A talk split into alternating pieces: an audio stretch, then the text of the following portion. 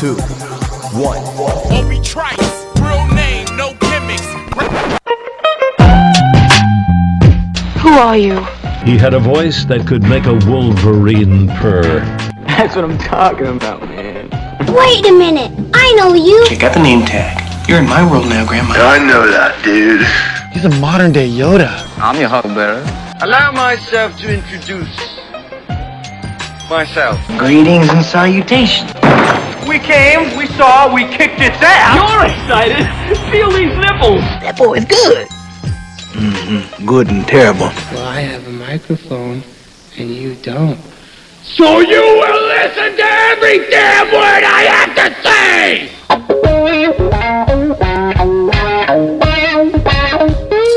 This is the Mike Rutherford Show on the Big X. Sportos, motorheads, geek bloods, wastoids, dweebies, they all adore him. They think he's a righteous dude.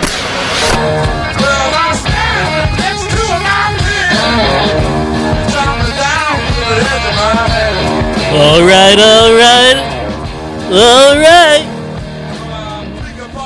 How you doing, Trev? Hello, everybody. It's not Mike Rutherford. I went to the successful Catholic high school in town. TJ Walker with Trevor Kelsey on the Mike Rutherford Show. Mike is out, feeling a little under the weather. We hope that he is feeling good and feeling better. Is this we talk? I opened the show Kentucky roll call this morning on Big X Sports Radio. Is this the worst Monday of the year for Louisvillians? It's got to be. Yeah, yeah. I mean, I, well, even for well, I guess I don't know. I'm not one to talk because I don't actually drink or part anything. All I did was sit in my house all day Saturday and bet on Twin Spires, which, by the way, I probably should never have been. I've gotten addicted to now a little bit.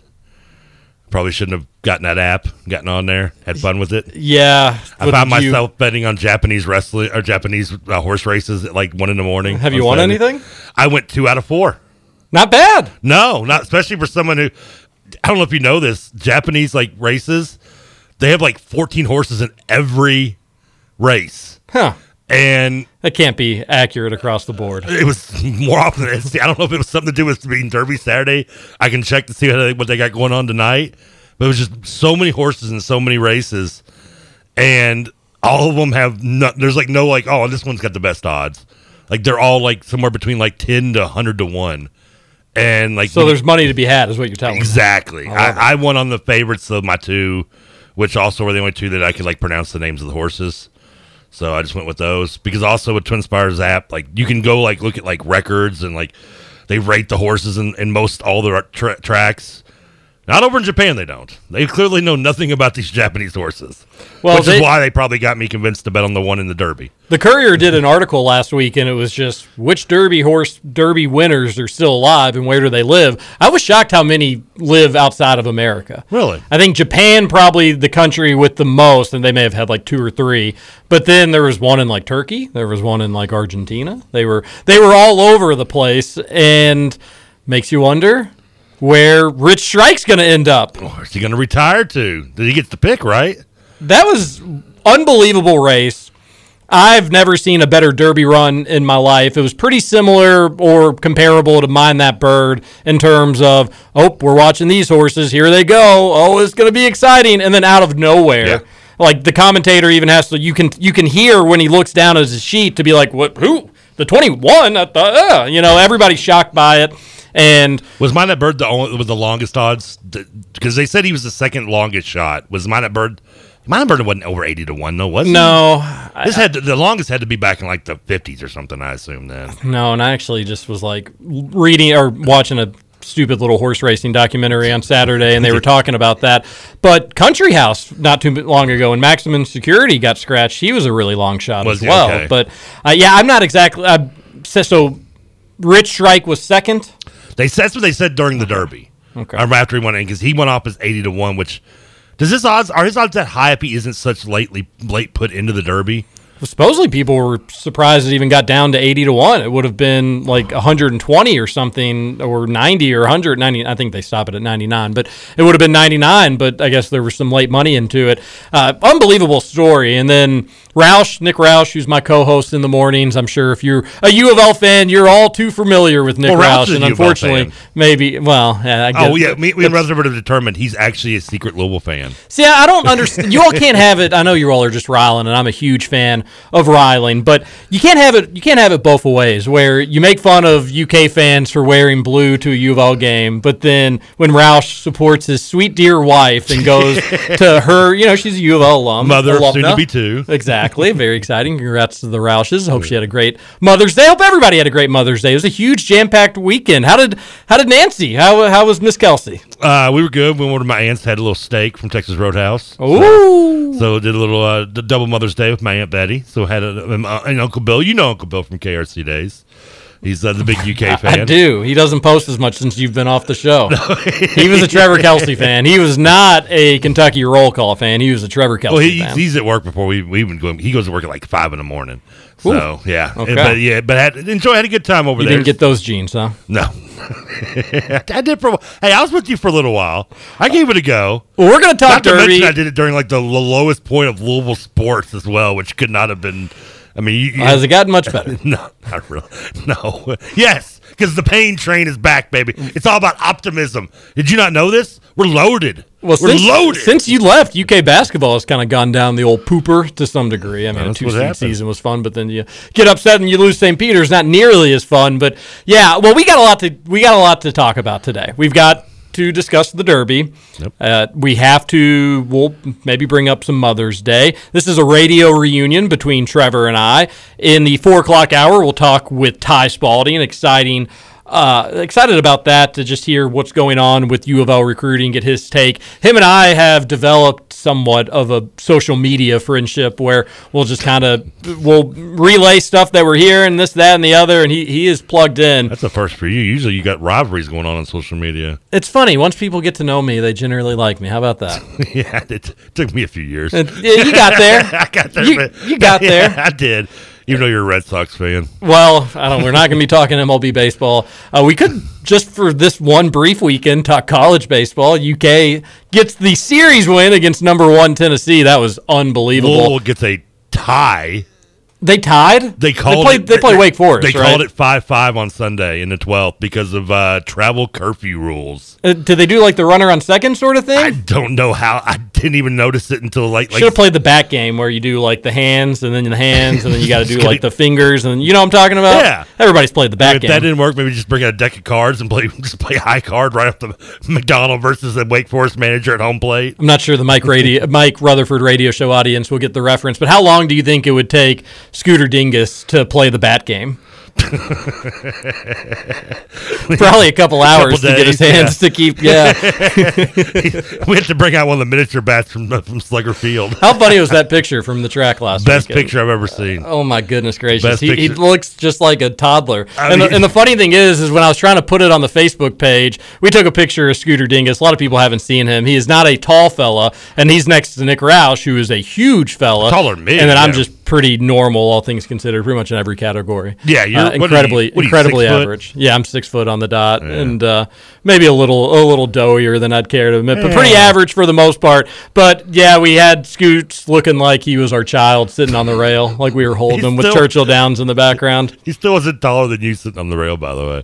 That was the bad part. Was he was still you were still above him, and just the space between his legs and the ground is I mean there's feet. You could you could stick a small toddler between how much room is Uh. is there. He's a great guy. We got a good group at Big X Sports Radio and as you all most likely have been listening if you're U of L fans since the Mike Rutherford show has started uh, August, right? You all aren't too far away from the year anniversary. Yeah, it's a man of years. Isn't that wild? I mean, it's crazy. He said something about this the other day. He was like, "We've been uh, almost a year," and I'm like, "No way!" But yeah, it was August. Um, it was mid August when we went on. So yeah, we are just man. I don't know where this year's flown by.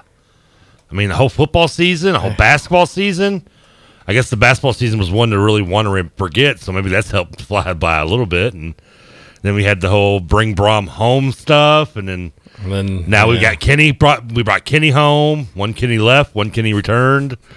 It's been, it's been a crazy ride. Kenny Klein saw him a lot on the backside last Did week you? when we were doing the, the radio show out there. Oh yeah, and Mike, everybody that's listened to the show just once, he a big Kenny Klein fan. Oh, he, it? he is so popular. that Everybody goes and stops and talks with him or has something to say to him or just even waves from afar. But uh, it, we are going to talk Derby. If anybody won any big money, let us know. If anybody has any good Derby stories, let us know. I will tell you this. Do You know who did win on uh, Rich Strike? No, who? Our our former associate, Mr. DJ Yates. Really? He texted me his um, Word of the day, Rich. Strike. Rich and Strike. uh, he texted me on, on Saturday night, and um, his uh, his wife Brittany, her father's name is Rich. Uh, he unfortunately passed about six months ago.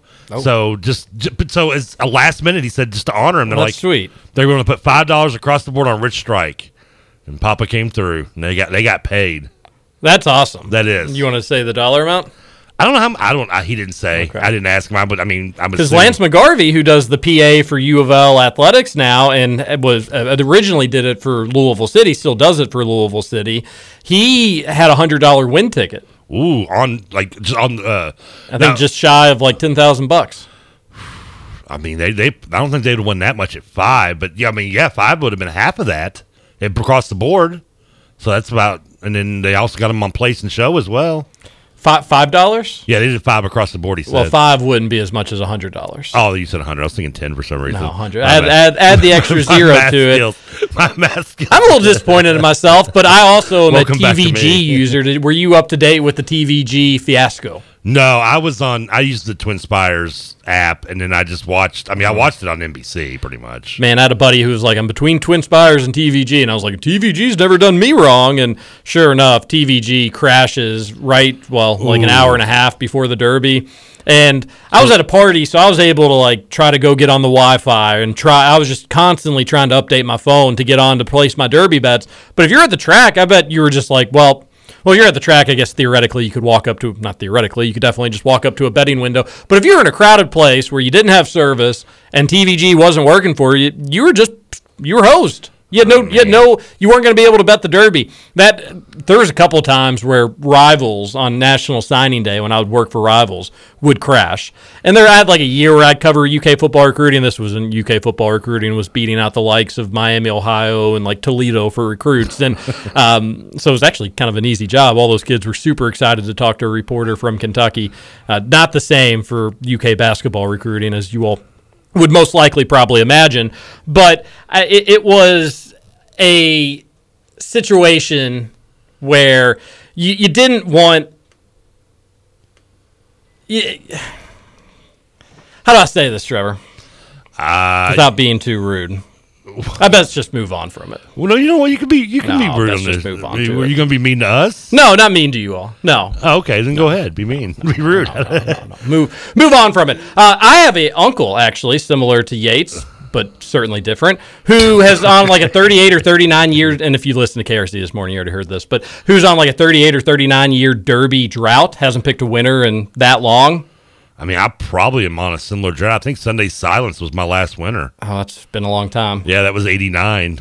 Yeah, that's, that is that's- so you're right up there with them. No, I had Little AT. I remember, and that was in '92. I, I had Barbaro, and I've had I think maybe one more since then. But I I don't often pick them at Epicenter, so I was close this year, but I didn't have them. But anyways, my uncle's streak is now you know it's 39 or 40, whatever the official number is. The interesting part, his name is Uncle Rich. He didn't go rich. He didn't go rich. And I texted him after Oh, the Derby. I was like, "Well, this has to be the end of your drought," and he was like, "No, I didn't bet it." Is he a multiple horse better though? No, I think like well, I'm sure he, for his exotics and whatnot, he'll bet Well, you all these other different bets, but each year he'll say, "Hey, this is every year you got to pick who your Derby horse the winner one, is." yeah. yeah, and you may bet other stuff and you may win money on it, but you got to say, "Hey, here's the horse who I think is going to win." And uh, this year it was Rich Strike. I didn't, don't think I know anybody personally that won big, big on him, but I had who? Who was your one horse? I guess Mi- Yates I know now. Well, yeah, but mine was Cyberknife. I believe came in second to last. at Epi- Epicenter, and I switched back and forth a thousand times over. But I, I, I, um, I was on Mo Donegal for a little bit, but Epicenter was my final pick. Ends up coming short. Unbelievable run. Uh, It does make you wonder if we had that drone footage for like every horse race, maybe it wouldn't have been such like an amazing feat. just to have the bird's eye view and see him dodging and weaving and going. dude. Oh yeah, and you see the horse after the race? A little frisky. Well, can you blame him? I mean, he's going to be really frisky again in the next few years. I mean, if I if I'm the owners, Sure. by the way, do you even put him in the other Triple Crown races? Yeah, absolutely. I mean, but what if he comes in like dead last in the next one? I mean, does that does that not hurt his stud fees? It's just that was like his one. I mean, that's the one that's the I mean, rookie of the year. He's he He's done. He's back to normal. He's like Costanza. He's like dropped the joke and now he's out. He's walking out the. I mean, because I mean, you're right now. I mean, the three million you get from winning the Derby is like chump change to what you're going to get like selling him off as a pimp. Yeah. I mean, I mean, they're going to be coming after him now. Yeah, we talked about it this morning. It, it did. Will he be the favorite? I think some lines have already come out. I think he's actually a third or fourth favorite for the Preakness, assuming he will run. Which I don't know if that's been confirmed or not. But the story's pretty unbelievable. One, a horse that, as of when we did our last show on Thursday, wasn't even in the field. So you can't predict you when we went off the air and we picked our final derby, derby horses. You couldn't pick the one that won because it wasn't even in the field at that point. Secondly, did you you all did a show on Friday? Yeah. It's pretty wild. Who does who does a show from three to six on Oaks Day on Friday? We do. We're troopers, man. Who throws a shoe? We we good reference. We spent most of the time watching racing on the TV while Rutherford made bets on his phone. Uh, and I think I did a couple play. I did a couple uh, calls of some races, which you know did or did not turn out well, depending on your opinion of horse racing or play by play call. Uh, but other than that, yeah, I mean it was it was a fun show, I guess. I mean, so it was okay. I had this argument with somebody uh, on Sunday. Like I, I, I could swear yes, the Rich Strike was not in putting the Derby until Friday, literally the day before the Derby. Correct. Correct. I'm I'm Okay, fairly certain of that. That's that. what I thought. Because and then he was my uncle was like, no, no, no, no. They they scratched the horse. He went in the week before the Friday bef- week before, and I said, No, it definitely No. wasn't. I mean, they drew for the post positions on Monday, and and he, was yeah. correct. And I was like, no, they scratched the second horse on Friday It may have morning. been Thursday, but I'm pretty sure it's Friday. And uh, because the, the he'd replaced the second scratch. There was a scratch before the post position, and I guess that was a different horse that got Oh, now in. you're talking French to me. I didn't know that. I thought it was just one one out, one in. I thought there was two scratches. I remember looking on the on the program on TV on on, on Twin Spires like little chart. It had two scratches. So- then- but I'm pretty sure, yeah, Rich Strike. Because here's what bugs me on Monday when we did the show at a blind squirrel, and I picked my horse by name. I would have maybe Rich Strike's a name that, that that tickles my fancy. Like that's a cool name. Like I, I mean, now the Cyberknife's a cool name too. And it- 21's one of my lucky numbers. uh, yeah. And how often do you get a bet on a horse that has the 21 silks? Hardly never. Never, not not re- especially recently. Probably since they used to do the field back in the day. Uh, I, unfortunately, I know this one goes out to Roush. I got caught up in the whole Brad Cox sweep, and I had to go Cyber Knife because that's that's a Brad Cox horse. But I mean, come on, Roush, dude. I was betting Brad Cox like all day. Eh, no, Eh, the only one he came up with was the last race, which no one cares about. Like when the spotlight's gone, and that one won, but it was also like a three to two favorite, so I didn't win much anyway. Yeah. well, that's the thing is you you don't you, you don't get good morning? value on Brad Cox horses for the most part anymore because everybody at Churchill Downs wants to bet Brad Cox now. Come on, can we can, lay off? Almost, I gotta watch my language sometimes when I'm talking about Brad. Uh, my word of phrase. Oh, I see where you're Yeah. heading. Doesn't take a genius to get that one, does it? No, no, no. I'm I'm just not getting it in trouble when I made the the no one loves Brad like, on the backside like Roush. Oh, that was, boy. that was the statement I said without thinking it, thinking it through one day on here, and Whew. I'm still amazed. I Was Rutherford happy with you? Rutherford just laughing and goes, "Well, it's good working with you.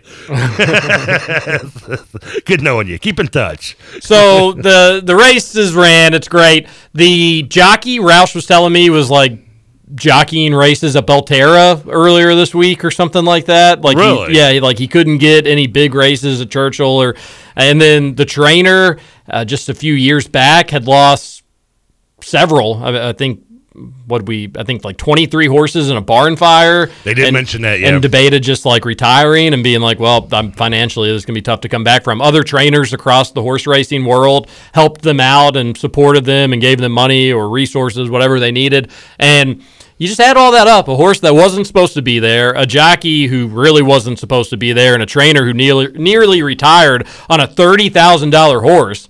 Roush was saying, you know, his family has bought horses before. Roush plays Mr. South End, but he's really fancy schmancy. He's got, Oh, a, yeah. he's got a lake uh, empire. that he's got a he horsing on. empire. He's Yeah. got everything set up perfectly for him. And he's like, our family has bought horses for more than Rich Strike. That could have been us. We we could have bought a horse for that price. It is nuts. I mean, you've added all together, and it's one of the biggest upsets I think in sports. If you're if you're Churchill Downs, could you have asked for anything? I mean, uh, if you want to be the conspiracy theory guy and be like, "Oh, this was a setup," because could Churchill Downs in horse racing ask for anything better to happen in this Derby? Because the all day you have, you know, No way. obviously you have the, the, the, the greatness of the return to Derby because you know the last two years being what they were, and then the other half of the day they're, they're not letting you forget, at least in the national broadcast.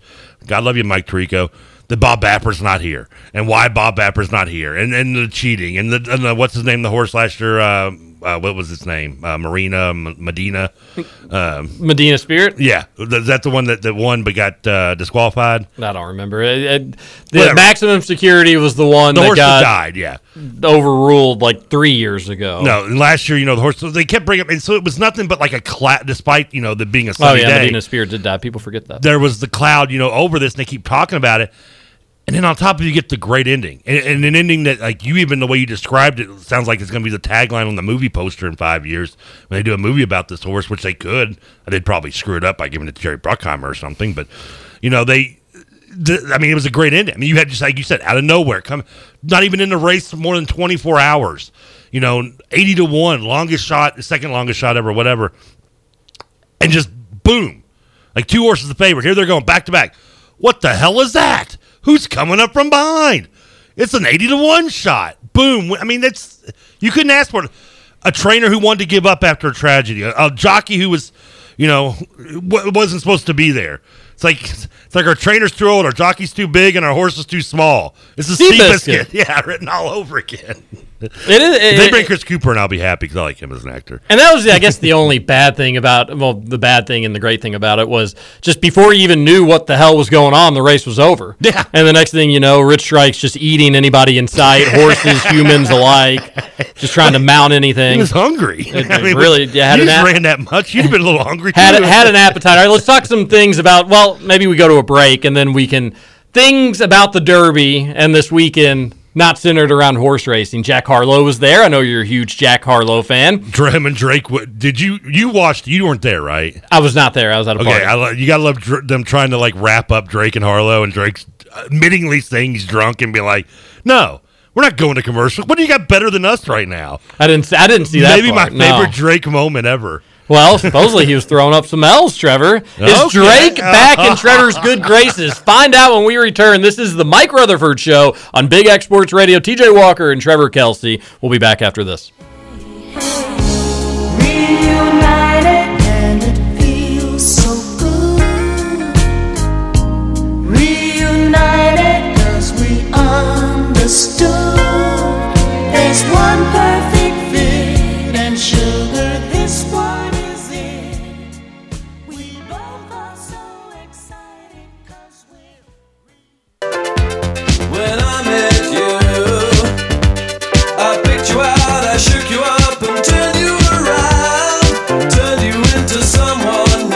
Welcome back to Mike Rutherford Show. You miss my music, don't you? Some days. how, how is Scoots doing with the, with the DJ? And is, is he is he still not you know reaching the, the levels of, of my greatness? And that's no short joke, fun. I promise. the thing you're the thing about Scoot's music is he's not somebody you can tell he doesn't listen to a lot of music. He's going like all your top forty, isn't he? It- Like, it's very much like radio hits, and Yeah. honestly, you can tell when I think now he says he listens to like Pandora or Spotify when he's driving around. So he and Scoots is our radio producer. I'm TJ Walker. That is the Mike Rutherford show producer, Trevor Kelsey. You all are familiar with him. You're probably not as familiar with me. Mike Rutherford out today. Feeling a little under the weather. Weather. We're hoping he feels better and should be back tomorrow, or at least that's the plan. Don't hold me to that. But uh, so you, you got us today to recap your derby, to get your Monday closed out, the hardest Monday of the year for Louisvillians, if you ask me. But Scoots is, is our producer in the morning, and he, Rutherford's talked about him enough. you can tell like honestly when he stopped listening to music. It's like 2016 and radio. From like 20, 2004 to 2016, all the biggest hits on radio is what Scoots is going to play. Well, that's that's complete opposite of me because I stopped listening to radio. It really is. It's different. it's it's crazy. But some days you'll play just like the heavy metal stuff that I can't do. Yeah, you don't- That's the only music that I absolutely despise. And then You're not a big '80s '80s hair band either, really. Well, yeah, There's good songs in that. I would say that the odds are I probably wouldn't like it, but the classics, the best of the best for those, I'm all for. And then one thing that you you you get more and more into that I can at least understand, and some of it does sound good, but it's just not for me. K-pop. and you liking K-pop Wow, is a man. huge surprise. That one of the bigger upsets in in knowing you history. That was a classic KRC day too when I played K-pop and you We were and just like, what the like, hell what the- is this? I think they. I think that I got the only worst. The only worst reaction I got was when I went went uh, uh, smooth jazz day. And you all just booed me off. You I couldn't even finish the, the the the whole day of smooth jazz. Like by the third segment, you were like, "No, No, I like smooth jazz. You, y'all were going for the Miles Davis day. I remember you all made fun of me for some, but the K-pop. I mean, I don't love K-pop. I just like a few of the like the. Uh, there's a few songs that that that I do find catchy, like uh, mostly by the Blackpink band. I think it's the only group I can even name to be honest with you in K-pop. Oh, well, weren't you playing a K-pop song the other day? It was probably Blackpink. Yeah, yeah. It was Okay. probably Whistle, which is the one I used to get. Gosh, one time you were like going through the history of K-pop music or talking about different like Japanese bands or something, and I mean, you I could did- tell Mike was just like, "Oh, anything else? Just finish so we can wrestling, move. yeah. just go, go, go to the go to the next one." One texter on the Thornton's text line says, "Amazing to hear TJ's voice. Haven't heard it since we were lock- locker buddies all four years in high school. Great fill-in." I don't know exactly who this person is, unfortunately. you don't know who your locker buddy was? Well, we I it was all like alphabetical for the most part. Justin So- Thomas? No, no, I was probably shoving that dork into lockers. He was two years younger than me. I've got an idea. I've got a pretty good guess of, of who this locker buddy is. But you'd have a couple different locker buddies. But yeah, there were a few that just every year was right next to you. What's but a lo- is that just what a locker buddy is? Is the person who had the locker next to you? in the general vicinity usually? I couldn't even tell you who. I, I don't remember anything about my lockers. Lockers were a big deal at St. X because you only had four minutes in between classes, oh, and if you were late, automatic jug unless you just had a cool teacher. And, you never- the you- jugs were the detentions, which you've heard me talk about a million which times. you've never gotten. No big deal. No, but you Not were- sure if I've mentioned that or not. You in perfect attendance and zero jugs in four years. Correct. Correct. Correct. I mean, that's impressive. Thanks. It's uh, uh, anybody I meet, first thing I bring up to them. Seriously, setting that ball high for little Lucy in the next generation. Tho- those two, yeah, exactly. Tho- those two things. But uh, Locker Buddy, glad that you're a Mike Rutherford show regular, and happy that you're not totally disappointed Like- hearing a UK guy talk. Should the it be like locker neighbor? Like buddy makes me think you're sharing a locker with them. These uh, these lockers too. St. X's they were like about less than a foot wide.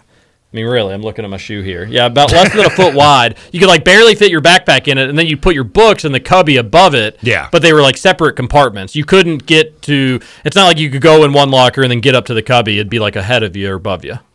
Okay. So sometimes you get some shorter folks that would have the up top cubby, and they wouldn't be able to like get their books and stuff. Oh, so, the lo- so it was like there were two. So you had a locker above you and a locker below. Correct. I got you. Okay, I've seen that like movies before. Yes. Waggener, And then also- Waggener was not like that. It was just like one long locker, and then of course you had the upper part. You know, I'm sure this is pretty standard locks, but like, did you have to do like the twist right, then go counterclockwise all the way back, and then you go clockwise to your third number? I guess I, I had mean, like PTSD of doing locker stuff at St. It, wa- it was so over the were, top. were your locks scary. already like built on, or did Yes. you? Okay, so we had to get the. You got issued your lock for your locker. PE, we had locks, but they had built-in locks on the actual lockers. And seriously, every time you'd go to your locker, you had four. It felt like a James Bond movie. You know the clock was ticking. You know a jug was hanging in the balance. You better not mess up on your locker combination. And then the longer you'd go, like the more pressure would be on you. That's why a bunch of kids would just carry all their books Yep. and you know look like look like dorks, unfortunately. But you had to do what you had to do. You wanted you didn't want to have to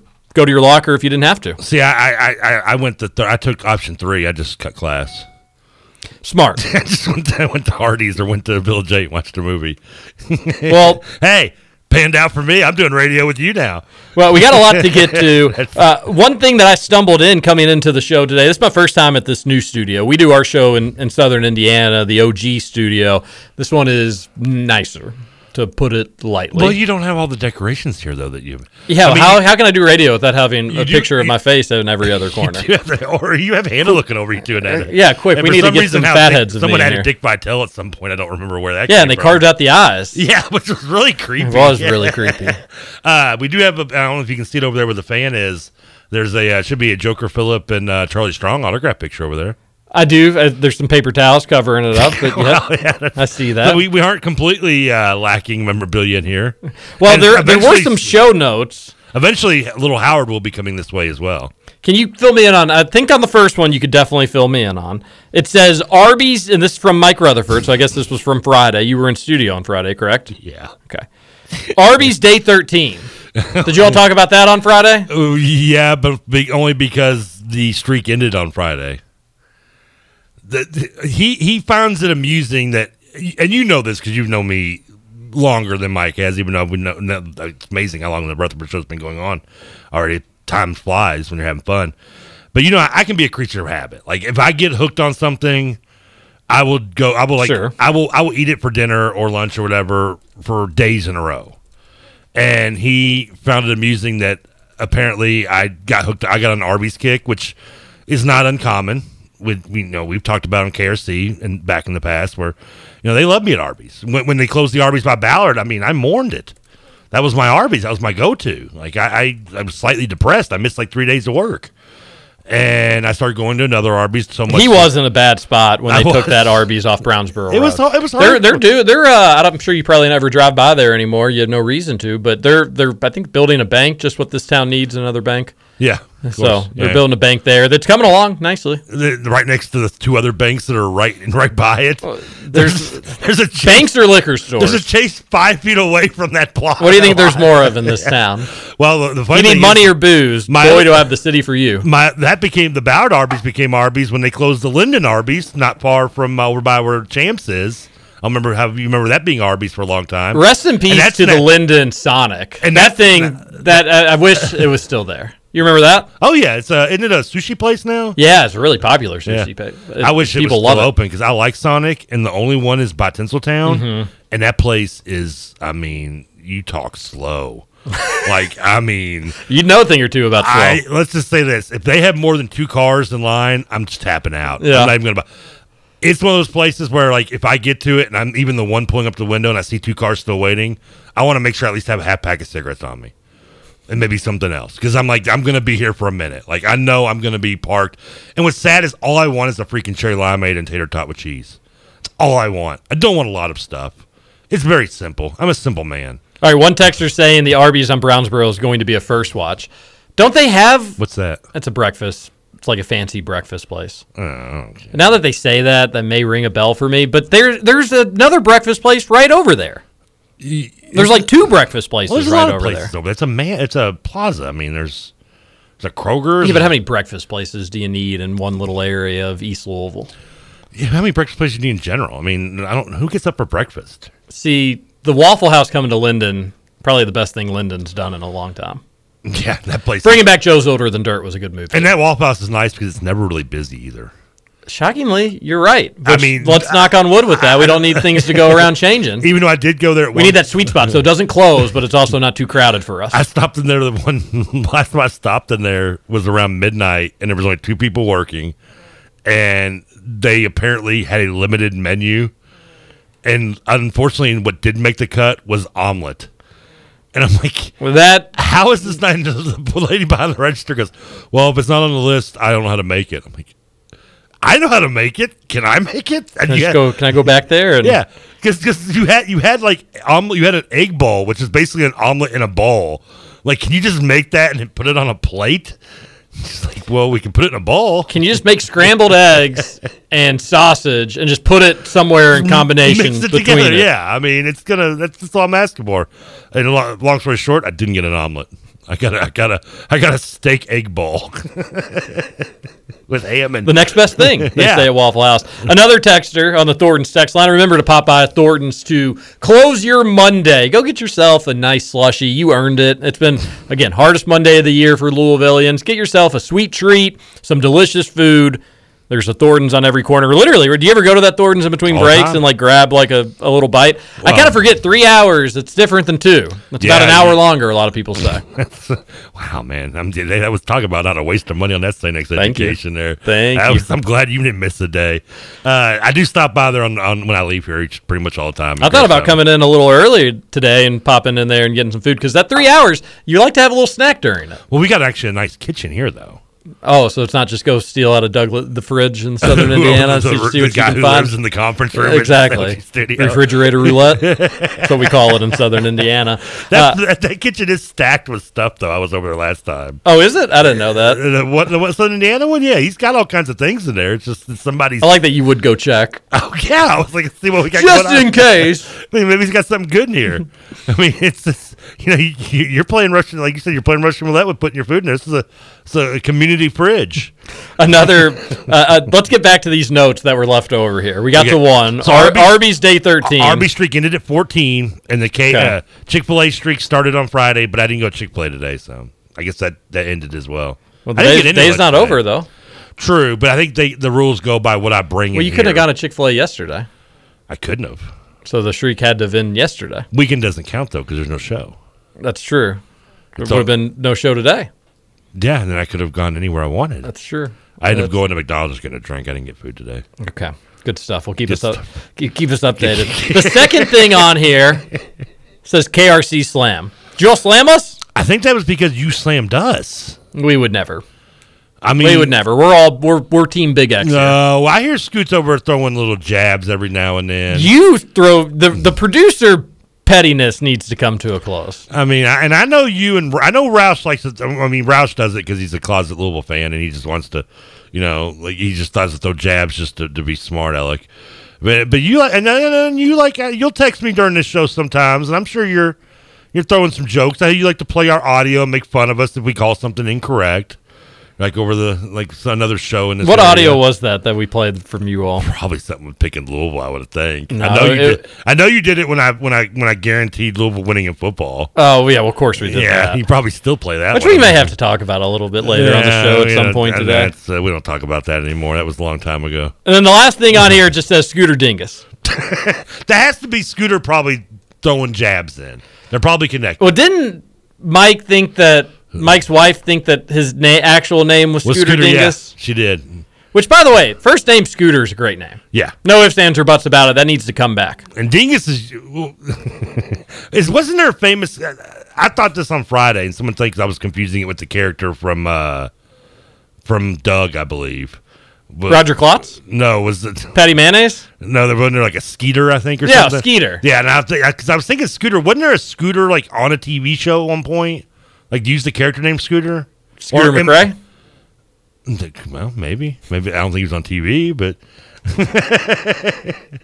I, maybe I was thinking of Skeets from Doug is what people think. Were. I think that's probably I think that's probably the case. Well, okay, so that explains the three things written down here. Trevor, what from the Derby did un, unrelated to the horses stood out to you the most? Was it Jack Harlow being carried across the dirt? I didn't see that. was he, did he crowd surf or something? No, he didn't want to get his shoes dirty, so he had his like bodyguards pick him up and carry him. Are you kidding me? Not kidding. It was not a good look. That is. There's no ifs, ands, or buts about it. It was not a good look. Did they and put I him know on like a throne and like carry him like? Now they all were smiling, so at least they were having some fun with it. But supposedly they were shooting some music video or something, and they didn't want his shoes to be dirty. He could get a new pair of shoes tomorrow. That's what I was. It's thinking. nothing to him. Yeah, I and secondly, like you grew up in Louisville, and now you're too good to be walking across the dirt at Churchill Downs. I don't think he was a Derby guy when he grew up here. What is that? How's that? How? Like when they Everybody's a Derby guy. Uh, well, not, not not necessarily. I'm not a huge Derby guy. I mean, I've only been to one. Just I went to it just so I could say I went to it, and I mean, I don't. I watch it, but I don't get. I mean, I don't do parties or get hugely into the festivities. But I think you could have. You could not care about horse racing in the slightest, and you still could love Derby I weekend. don't know when they interviewed him. City comes to life. Feels when they interviewed him and asked him about like being here and, and you know being from here and being back Derby, like I could just kind of hear in his voice. He's kind of like you know I like you know Louisville, but I just wasn't a big you know big horse racing guy. I could just I, could, I just don't think he was big into horse racing and the Derby festivities growing up. Understandably so, and I don't think a lot of There's people when they're that. like you know 13 or like who do you got? I, I've got my pick three still alive. A lot of times you're more concerned about the infield or running around, but everybody has memories if you grew up in this town of Derby week, Derby festival, going to this, doing that, and maybe even the Derby itself. But yeah, that was pretty strange uh, seeing him carried across. I wish I'd seen that now. I think the didn't. weather ended up being better than people thought. Of course, yesterday was gorgeous and today is gorgeous, but I even thought Saturday was fine. I didn't have issues with it. people who went out to the Oaks on Friday said the rain didn't bother them too much. It so. came well. The rain came after, right? The timing of the rain was probably perfect. It, Mhm. it really didn't hit till after the but.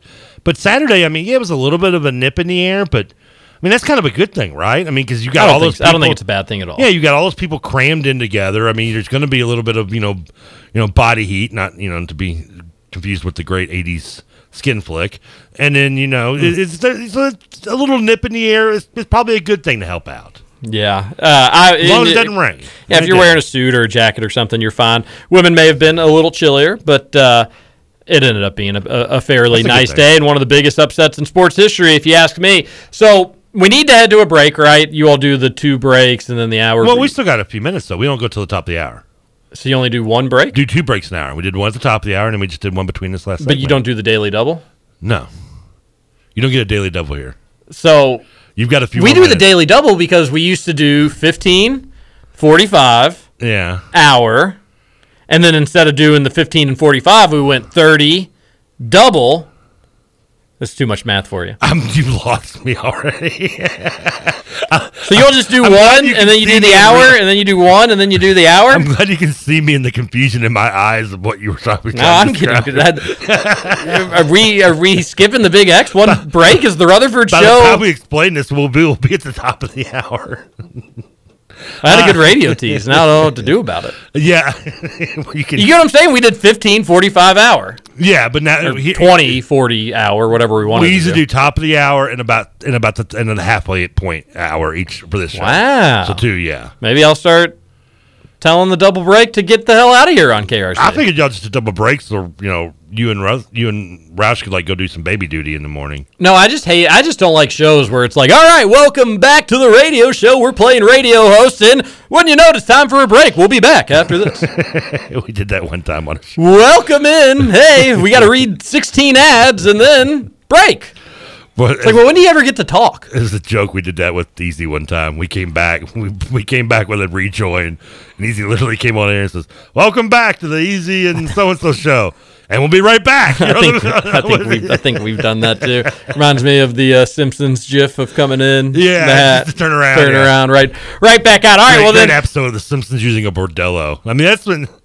Have you ever looked, like paid, watched The Simpsons from start as long and just watched the evolution of where they stopped being tongue in cheek with like things like Otto and his habits? No, to where they're just now like they don't even care. Like Otto's like smoking with Homer in the in the in the attic, and they've got bordellos and no, I mean, no, I do hate. Like I, I've I've seen plenty of Simpsons episode, but no continuity whatsoever in terms well, of. I mean, I stopped watching around the seventh or eighth season on a regular basis. What was that back in like '92? Probably, give or take. I mean, they are thirty-five, but I'm the same way with South Park. Like, you still watch it regularly, though, don't you? South Park's amazing. Yeah, and they're up twenty-five. I mean, that's which is pretty amazing. This is insane. Are you think they're on determined to go longer than The Simpsons? No, that they, it sounds like they just are kind of done with it, but they're just getting paid so much money to do such minimal work that they're like, yeah, we'll we'll keep going. like we want out, like but if you're gonna keep throwing us this cash, and then they got that deal with HBO, which was just stupid. So they're doing pretty all right for themselves, I believe. Yeah, not too bad. We should we should replace them. We could do South Park episodes. I don't know. You gotta be pretty funny, Trevor. Un- intentionally funny, that is. Uh, 502-414-1450 is the Thorntons. You're thrown off with this whole break. Totally thing, thrown off. You're just off your game completely. And so I'm just gonna have to. Did you win any money on Der- at Derby? No, I- absolutely not. I put 150 in my Twin Spires account. Not to brag. Not to brag, and I came away with uh, almost just under two, uh, just under two hundred dollars on the end of the day. That's awesome. I thought you said you lost.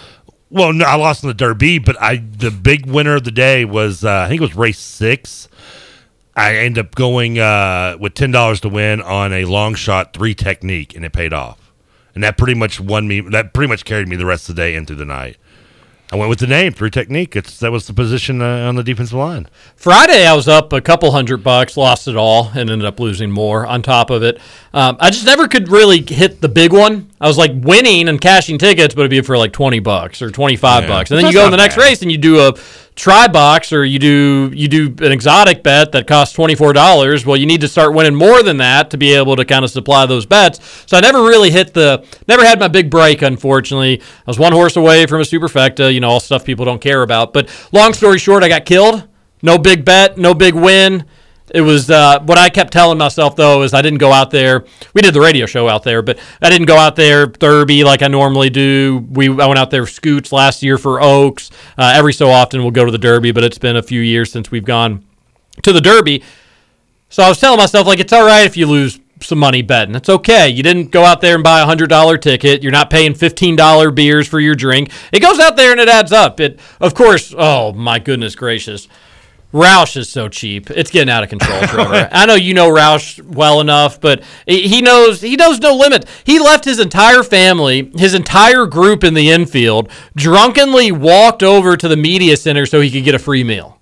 that doesn't surprise me. It doesn't surprise anybody at all. I'm you know, it also wouldn't surprise me if you told me he like took he like hid some leftovers in like his pockets for later on. Well, guess what? He snuck back like 18 beers for his friends. He's the Robin Hood of Churchill Downs. is that the picture he's holding the bag with all Yes. the drinks in it with He scooters? was like, I was playing bartender, and of course he was playing bartender to go get free beers from the media center. But he was telling the story, and he was like, "Yeah, after one race, I just, I just, I wanted to, you know, you're with your group, and it's not that I wanted to leave them, but I kind of wanted to walk around a little bit, and I didn't want to make anybody go with me. So here I am, I'm walking around, I go through the tunnel, I'm at the paddock, blah blah blah, and then the next thing I know, I'm talking to Scoots." And Scoots is like, well, yeah, you you said you wanted free food, so you came over to the media center for some free food. Like he had told on him, it was like this wasn't just by happenstance you stumbled upon free food in the media center. No, Roush left everybody he knew and loved, and then walked all the way by himself just to get a free meal. Ran into like the the Louisville media contingent.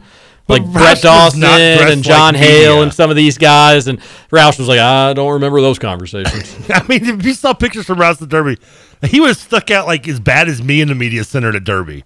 I mean, he's oh, wearing. Oh, yeah, he's, like, wearing overalls and a goofy hat. Yeah, he's got like the big hat. He's got like a pink Panama Jack shirt on or something. He's got like shorts, like the colorful shorts on. It's like, I mean, come, how? It, I'm sure the media members were at least dressed in more respectable manner. I mean, suits or you know, at least a polo shirt or.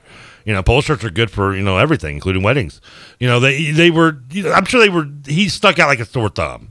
No, doubt he always does. Generally, he's uh, like a six foot eight guy. Hardly has ears. Plus, he's got a good buzz. He's probably over talking real loudly to people. well, and then of course it didn't help. He's throwing soda. he's like, next thing I know, guess who I run into? Armando Bacot. Oh yeah, Ormando. Armando. It's our boy Armando. Yeah, we heard all very- week he was here. He's very excited to run into him. And the day before, Bucat and Oscar Tshiebwe, National Player of the Year, mind you, they were training together. They played AU ball together. They did, Yeah. yeah, on an absolutely filthy team. Da-. David McCormack was uh, their other big man on yeah, there. Who I think was we national we looked it up. The team was officially it was uh, appropriately named Loaded. Yeah, I was- yeah. I think I probably was covering recruiting back then as well. Uh, they were loaded. I wonder who their guards were. To be honest, Did it matter? You, Somebody can get the ball in the box. Somebody shoot and miss for the love of it. We'll get the rebound. You don't even make it. We don't want a guard who can hit a jump shot. We want him to miss. He's uh, Oscar's always been a great rebounder, but he really has come an, an insanely long way in his offensive progression because he was somebody in high school that would miss. He'd get a double double on his first time touching. Well, he wouldn't get a double double on his fifth time touching the ball because he'd score every time, but it'd take him seven missed shots of getting his own rebound to be able to put Ah, it in the, the, the old Moses Malone theory. Mhm. Yeah. keep missing it and patting your own patting your own stats. But I was like, did you ask him about training with Oscar or is UK going to play UNC next year? He was like, no. Asked him about being on Outer Banks. That's why you didn't ask him about his hair. And then he got the whole a crowd. replica wig of your hair? Then he said he got the whole crowd around him to give Armando a standing ovation and like a round of applause for being the one to take out Coach K. I was like, okay. I mean, I guess I can just imagine Roush being like, "Hey, everybody, everybody, pay attention." People think they're getting robbed, dropped to the floor, they're throwing their Tommy wallets like it's Tommy Boy. have your- yeah. Sure, it was another b- tall guy with no ears and bald head. Oh, but he got the whole crowd to like give him a standing ovation for taking out Coach K. I, I was like, that's the most Roush thing in the, world. odds that they probably had no idea who they were even clapping for. They're probably just like, okay, Correct. He was just drunk. Just do what he says. Nobody's gonna get hurt. We're trying to listen to things. Just yeah, we don't clap. Maybe go shut up. Do what I said. I won't steal your beer and maybe your food. I mean, the picture he sent of him, like with the clear bag full of the sodas and everything, and then you have Scoots' head just like propped up, just like the worst selfie. Like it's, it's just all you can see. Couldn't even get Scoots in it. yeah. Yeah. Like the first thought I thought was like, did he did he sneak Scoots into the Derby in that bag? Like, what is the point of this picture? Good stuff. All right, now can we take a break, Trevor? I guess. All right, I'll do this radio tease for you. You've been holding on to it. Near and dear to L1C4 hearts, a prominent U of L player showing up in a prominent draft position in the latest mock draft. How's that for a radio tease? We'll be back. This is the Mike Rutherford Show, we'll have Ty Spalding on from U of L's rival site when we return in hour number two. Two, don't giggle at me. you should have teased Ty. Ty is later on in the hour though, so it's actually, it would be misleading, and that's we're not misleading. Good radio coming up next.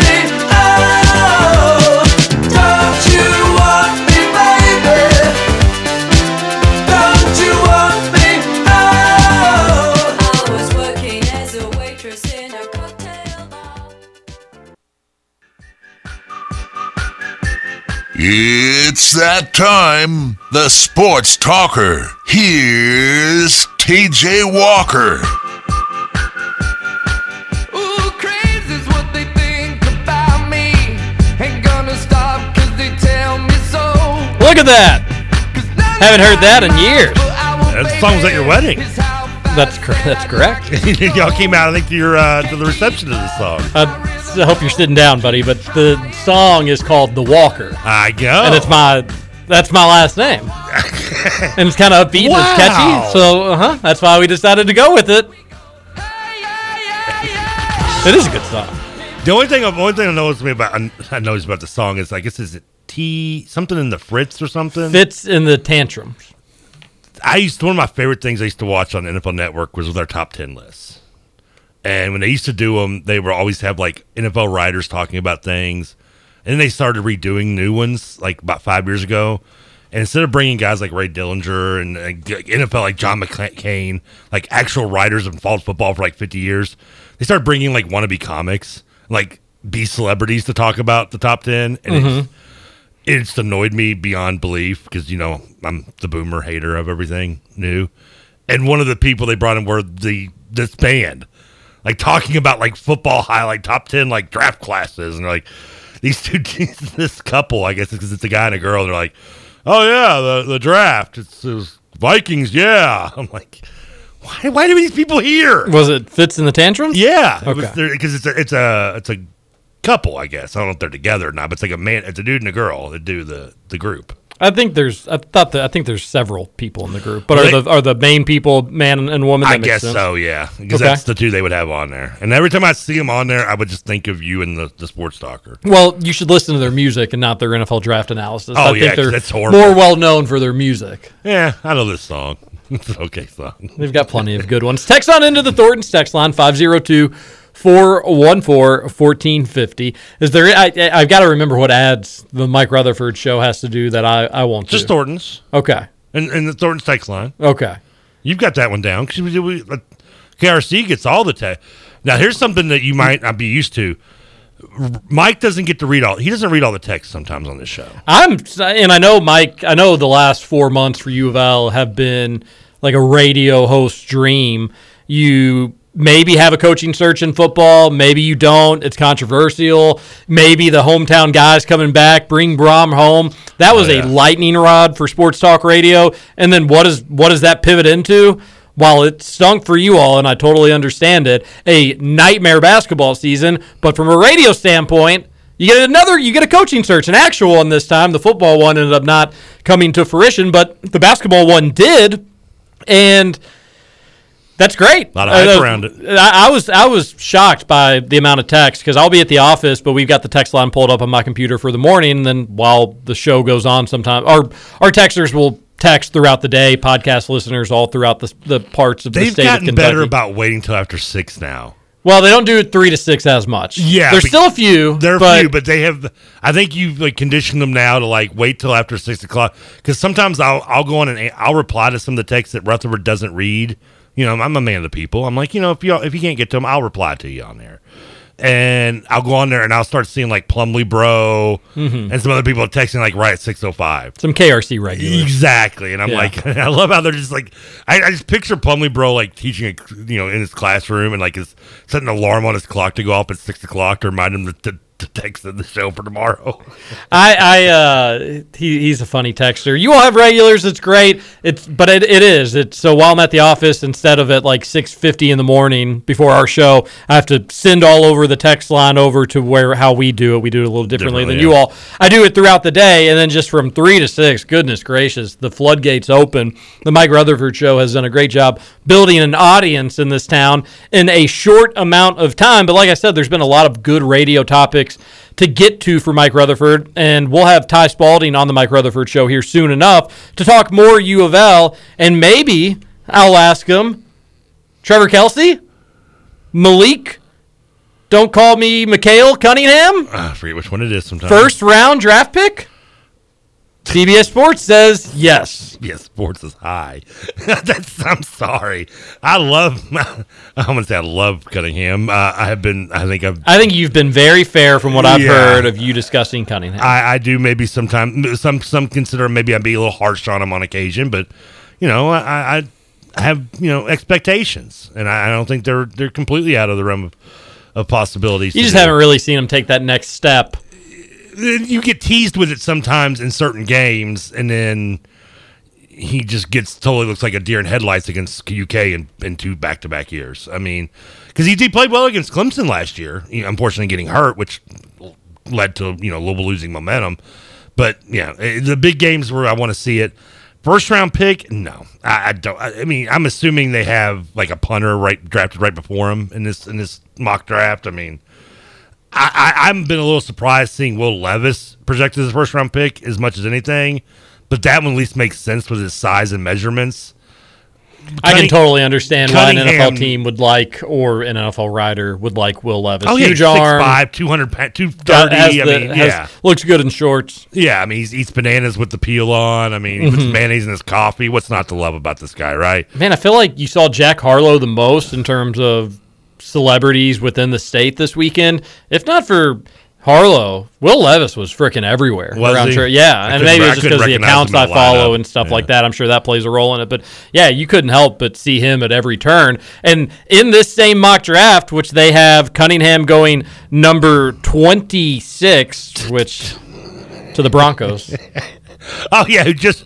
But first of all, the Broncos don't have a first round pick next year. They, that was part of the Russell. Wilson Oh, it's trade. traded, but it's not loading who the team is. That so it says Seattle. traded from the Broncos. Well, okay. it would have to be Seattle because that's who they traded it to. Yeah. I'm trying to strike gold on Russell Wilson oh. I was about to, I was about to be oh. like, wait a second. The Broncos gave up the next three first round picks in that Wilson trade. Something's not adding up here. Yeah. But in that same mock draft that they have Cunningham going number 26, they have Will Levis going number one overall to Houston, I assume. Is, to Houston. yeah, yes. Houston's got the worst record. Levis feels like a quarterback who can eventually be the number one overall pick. He's big, chiseled, has a rocket for an arm, great butt. You're, you're going to find Whoa. this in it. Did they didn't add the great butt part. But the chiseled rocket arm part was real. And they say the Texans will probably be in the quarterback market in a big way next offseason. I, this is going to come off sound like a hater to, to you and all the Kentucky fans that may listen to the few that do listen.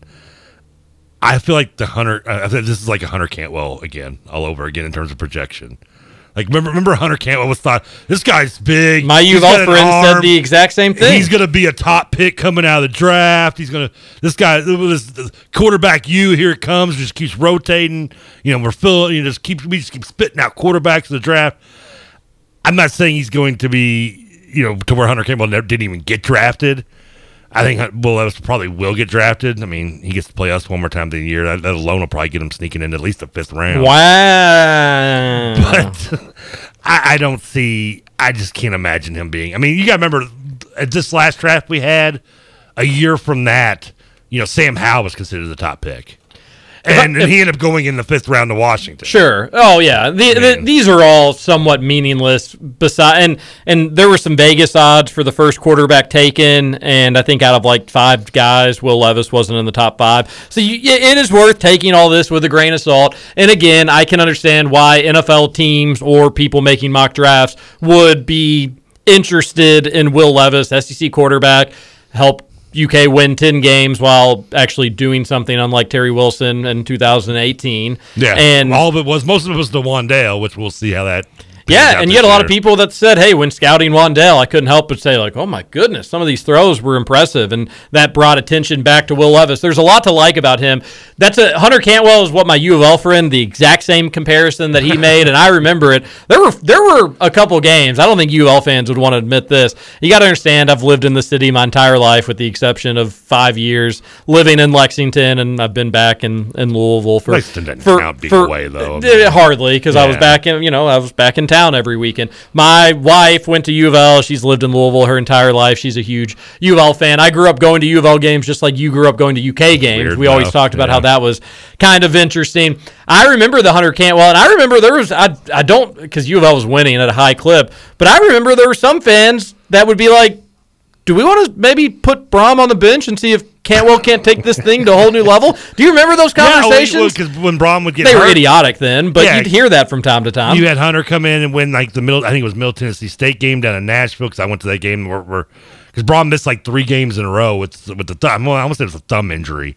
I could be wrong, but uh, yeah, I mean, he had, I know he had the Middle Tennessee State game, and then there was another win he had, and of course he had the you know the, the in a loss, but looked looked okay. I mean, I thought he looked little little little rusty and shaky, but you had the the game against Virginia Tech in the bowl game, and we got stepped on by Vick, or that was Dumervil, I guess, but I forget what you got stepped on. Uh, but yes, uh, yeah, there was. But if you Vick he, stepped on Dumervil. yes, yes, yes, correct, yes, got to get that right. Yeah. Marcus, not not Michael. I think the better- Let's not throw one of them under the bus that doesn't remember this. And by the way, I, I, I sent you Ty's number. oh, what time is he coming on? Uh, I think now. Oh, well, you talk. Let me call. Sure, I will. Plus, I got to figure out this phone. I haven't used it in a while. Uh, is that the thing that's been ringing in the background during this show? Sometimes, yes. And is it people calling into the show, or is people it calling in the office? okay? And it goes to that phone. Sometimes it goes to all of them. Very fascinating. That's very fascinating. The, the- what I would say if I was a U of L fan, you went well. You know, you got to remember Hunter Cantwell, and you brought it back from your own regard, and I think that's wise of you, and it's a good point to bring up. NFL mock drafts like them some Patrick Towles not too long ago, if you remember that. He had that big game against Dak Prescott in Mississippi State. It was on CBS, and he played well. Kentucky had a chance. Mississippi State was number one in the country that year. And Kentucky, I think, had a chance to get it to, I think they got it to seven. Mississippi State returned an onside kick, maybe, for a touchdown or something like that. And they ended up winning by 14. But people were really high on Patrick Towles. He had a good body. He could scramble a little bit. He had a big arm. I would say the difference, though, between Will Levis and Patrick Towles is we saw a lot more from Levis, where Towles, it was, hey, we saw a few nice things, but boy, if he keeps progressing, it could be something special. We've already seen some special plays and special games from Levis, including the one at Papa, don't call me Papa John's Cardinal Stadium. All right, join it. He's he's laughing. I don't know if he's laughing at me or if he's laughing at Ty but he's laughing at somebody. We're going to have Ty Spalding on any moment now from Cardinal Sports, and we'll get his take on U of L football, Malik Cunningham. And I want to talk some Kenny Payne and U of L basketball with him, too. So wait no longer. Ty Spalding, U of L's rival Oh, site. hold on, let me get it. Let me hold on. To, Well, why don't you stop with the small talk? This is what you do when we would. Oh, you all. It's not going to tell as well on, on radio, but back when we would have guests on Kentucky Roll Call and Trevor would be the producer, you all know Trevor. He talks about drugs. He talks about. you know, like Tylenol and Advil and whatnot. Yeah, he he, well, he know. talks about vices. He talks about DVDs getting stuck in PS3s and other things getting stuck in other things. And uh, PS4, you've got my PS. but when we'd have a guest on Kentucky Roll Call, you you would just uh, uh, picture Trevor buttoning his top button, putting his tie on. Uh, hello there, Jeff Goodman. This is Trevor Kelsey with Big X Sports Radio. Uh, we have you scheduled for an interview. Does that sound accurate, sir? We'll put you on right now. You- Ty saved me. And then Trevor would come back on like two seconds later. yeah, I thought he did. I thought that was pretty good. You're so. It's like, where's the nice Trevor? Where's that polished up, polite, Oh. sweet, loving Trevor? Ty, how are you, buddy? What's going on, guys? I was telling Trevor the uh, the caller ID popped up as potential spam. Um, so I was so I was like, this is this is probably uh, Trevor, you know, with with Big X. But I was like, potential spam. That doesn't sound right. But but uh, he, he managed to, to get me on the line. So here here I am. Uh, I don't know if uh, uh, Trevor, are you a millennial technically?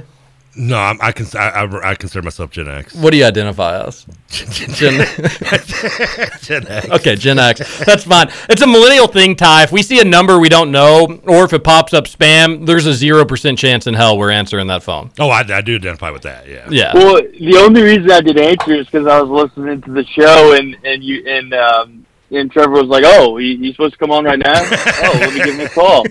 Um, so I was like, the timing only, only means that this is this is in fact Trevor. So And I and, and to and be it worked. fair, to be fair, I did not tell Trevor four fifteen. I just said four o'clock hour. But we're happy to have you on. Did you have a good Derby weekend? Did you win any money? I had a great great couple days out there. Uh, I think I'm going to make this a yearly tradition. Just take off uh, Wednesday, Thursday, Friday, and and do it right, I, which I did this year, and it was a lot of fun. Uh, felt good to to feel the buzz back in the city of Louisville. Uh, had a normal derby, but but the uh, winning the money part was was not included in the equation. I, I definitely did not win, um, but had fun. That's all that matters. An ideal Derby weekend is you have fun and you win money. Second most is you have fun, you don't win money. Third most, well, nobody likes the third alternative. So sounds like you hit number two. It's the second best thing you could have done. That's great. I saw you tweeting about it here just momentarily, and we were talking about it uh, to start the four o'clock hour. But Malik Cunningham projected to be a first round draft pick. Ty, could you see that happening with a big year from from Cunningham and his final season in red and black? Oh, I'm although I'm just guessing it's his final season. I don't think they give 17 years of eligibility anymore, but it seems like he's been there forever. It's got to be the last year. Well, it's funny because I hadn't even paid any attention to these first round mock drafts because I would have expected no Louisville players at all uh, to be mentioned. And then I heard you say it on the air, and I was like, hmm, I don't think TJ's making this up, so let me go take a look. Because I haven't seen any Louisville uh, Twitter accounts catch that. Um, that article, it looked like it'd been out for, you know, eight or nine hours now, and nobody on Louisville Twitter had noticed it. And I guess everyone was in the same boat as me. They haven't really been paying attention to mock drafts because you would have you would figure that that no Louisville players would be in them. So um, you actually were the one that notified me of that. I, I was rather shocked to see that. Um, I think everyone's kind of been under the assumption that he's a good college quarterback, um, but a quarterback that that's mainly suited for the college game and, and won't won't likely transfer translate to the NFL game. Um, that that would be a a real surprise if that ends up happening. Um, I think more than anything this year, the coaching staff has been honing in on him, uh, hitting his checkdowns more instead of immediately taking off and running. Um, so that's probably something to look out for um, when it translates to the NFL. Uh, can he sit in the pocket? Can he go through his reads? And if nothing's there, can he hit his check down instead of taking off and running? And I think probably what it was, Ty, was U of L fans or media saw that Will Levis was number one in that, and they were like, well, this is the dumbest mock draft I've ever seen. No way I'm clicking on this and reading any further into it. But sure enough, if you go down there a little bit further, yeah, Cunningham is there. It, you could say this about any quarterback. You could say it about Levis. You, you could say it about a lot. But Cunningham has shown a lot of flashes, as Trevor has mentioned, as you have, have mentioned. Consistency is a big issue with him. It seems like more with him if he truly does have aspirations of playing professional football in the NFL, and why wouldn't he? He uh, more than almost anybody else could benefit from a big year in terms of wins and losses.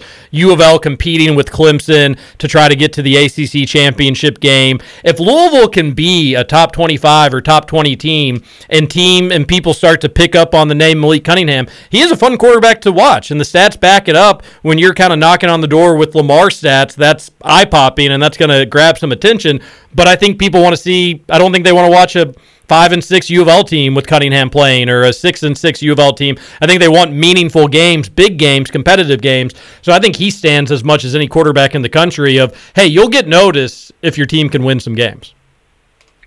Yeah, I think you're dead on with that. You know, last year he he had the the 20 rushing touchdowns, 20 passing touchdowns. Either he eclipsed that, or he was right on the border of that, and statistically he had one of the best um, seasons in, in Louisville history for a quarterback. But it all goes back to wins and losses, and and like you said, when you're when you're you know six and six, when you're a three and three team playing on the road at Wake Forest on Bally Sports, you're just not going to get the eyeballs, um, and you're just not going to get the national attention um, if your team was six and zero at that point. And Cunningham himself has, has talked about that at length. Um, pretty much any um, media that he does, you know, the first thing he mentions is he's done everything at Louisville statistically except win a bunch of games.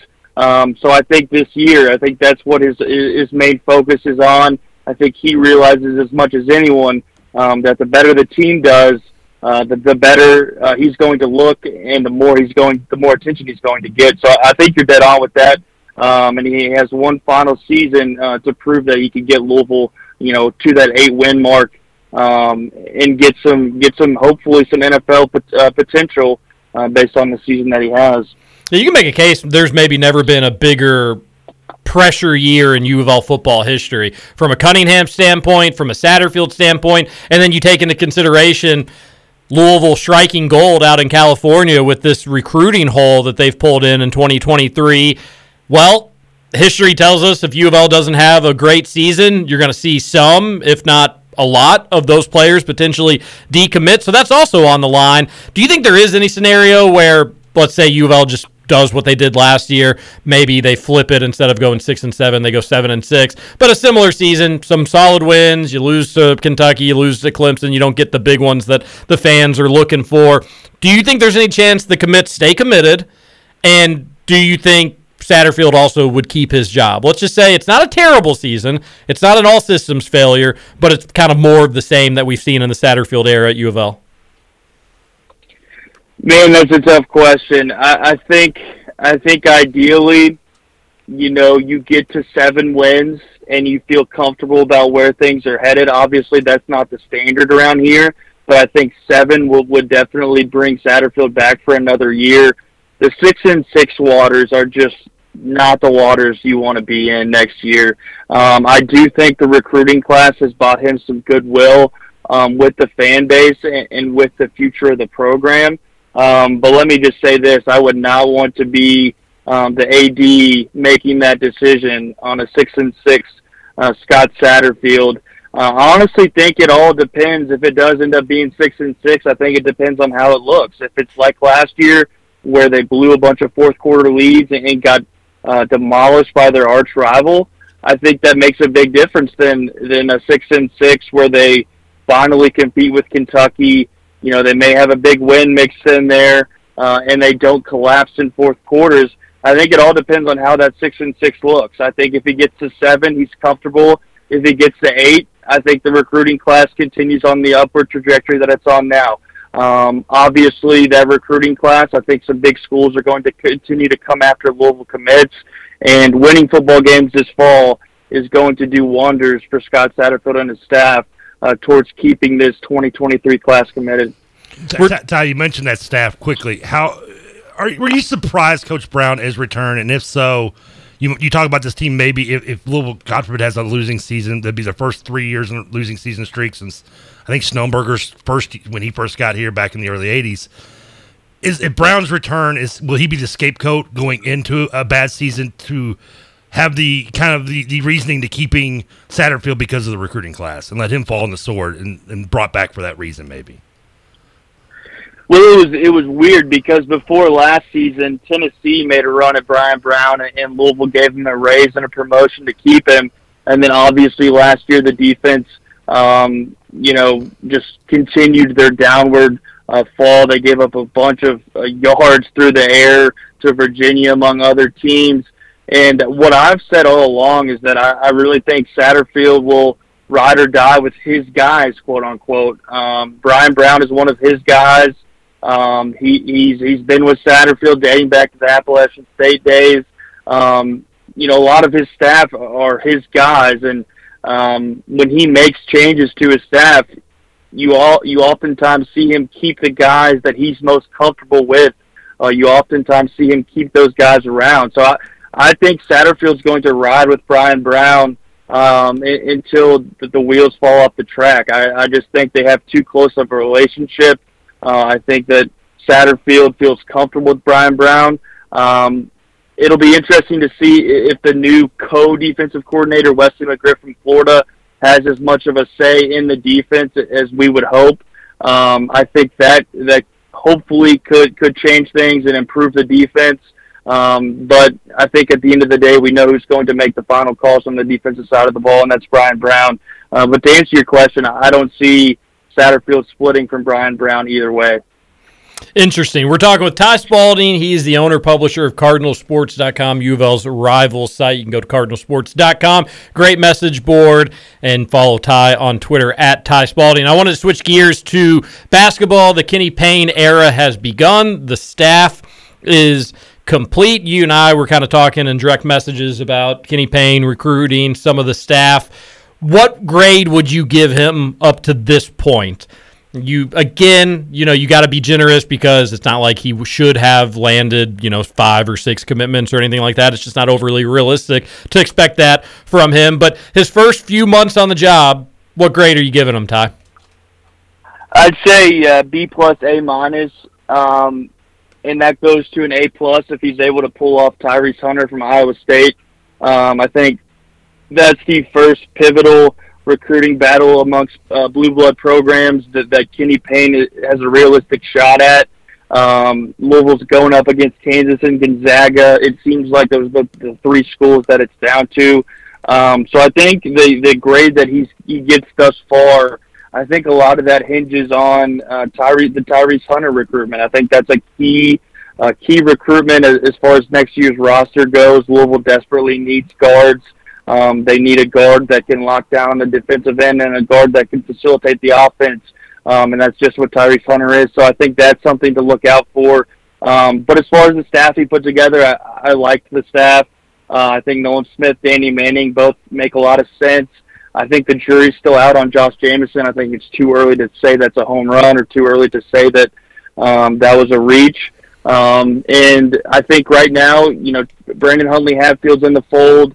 Um, he got four-star Devin Ree in the 2022 class. Not not a high-ranking guy, but a guy that has a lot of potential. Um, so I think he's done a lot of good things, but it all goes back to Tyrese Hunter. I think that's the guy that Louisville fans really want, and it's a guy that Louisville's honed in on. Let's see uh, if Kenny Payne can pull it off. If he can, I think I think his off season would be a, a thousand percent um, batting average if he were able to pull that off. Ty, Ty, I noticed one name you didn't mention, and a lot of Louisville fans have been kind of split on, and me and Rutherford and I both think the juice is worth the squeeze with him. Emoni Bates, do you want him in Louisville, or is it not worth it? I completely agree. I think the juice is worth the squeeze here. Um, if nothing else, it gets the Louisville basketball program back in the limelight, back in the spotlight. Um, Emoni Bates just a few years ago was on the cover of Sports Illustrated. LeBron James um, talked about Emoni Bates on social media quite a bit. I think if nothing else, the eyeballs turn back to the Louisville basketball program um, for the first time in three or four years since Louisville was ranked number one a few years back. I think Emoni Bates would do just that. I think he would um, the excitement around him, the buzz around him. Um, it would be something that Louisville desperately needs and, and has lacked the last few years. Um, so if he comes in and he's just a good college player, that's fine. If he comes in and he's great, that's even better.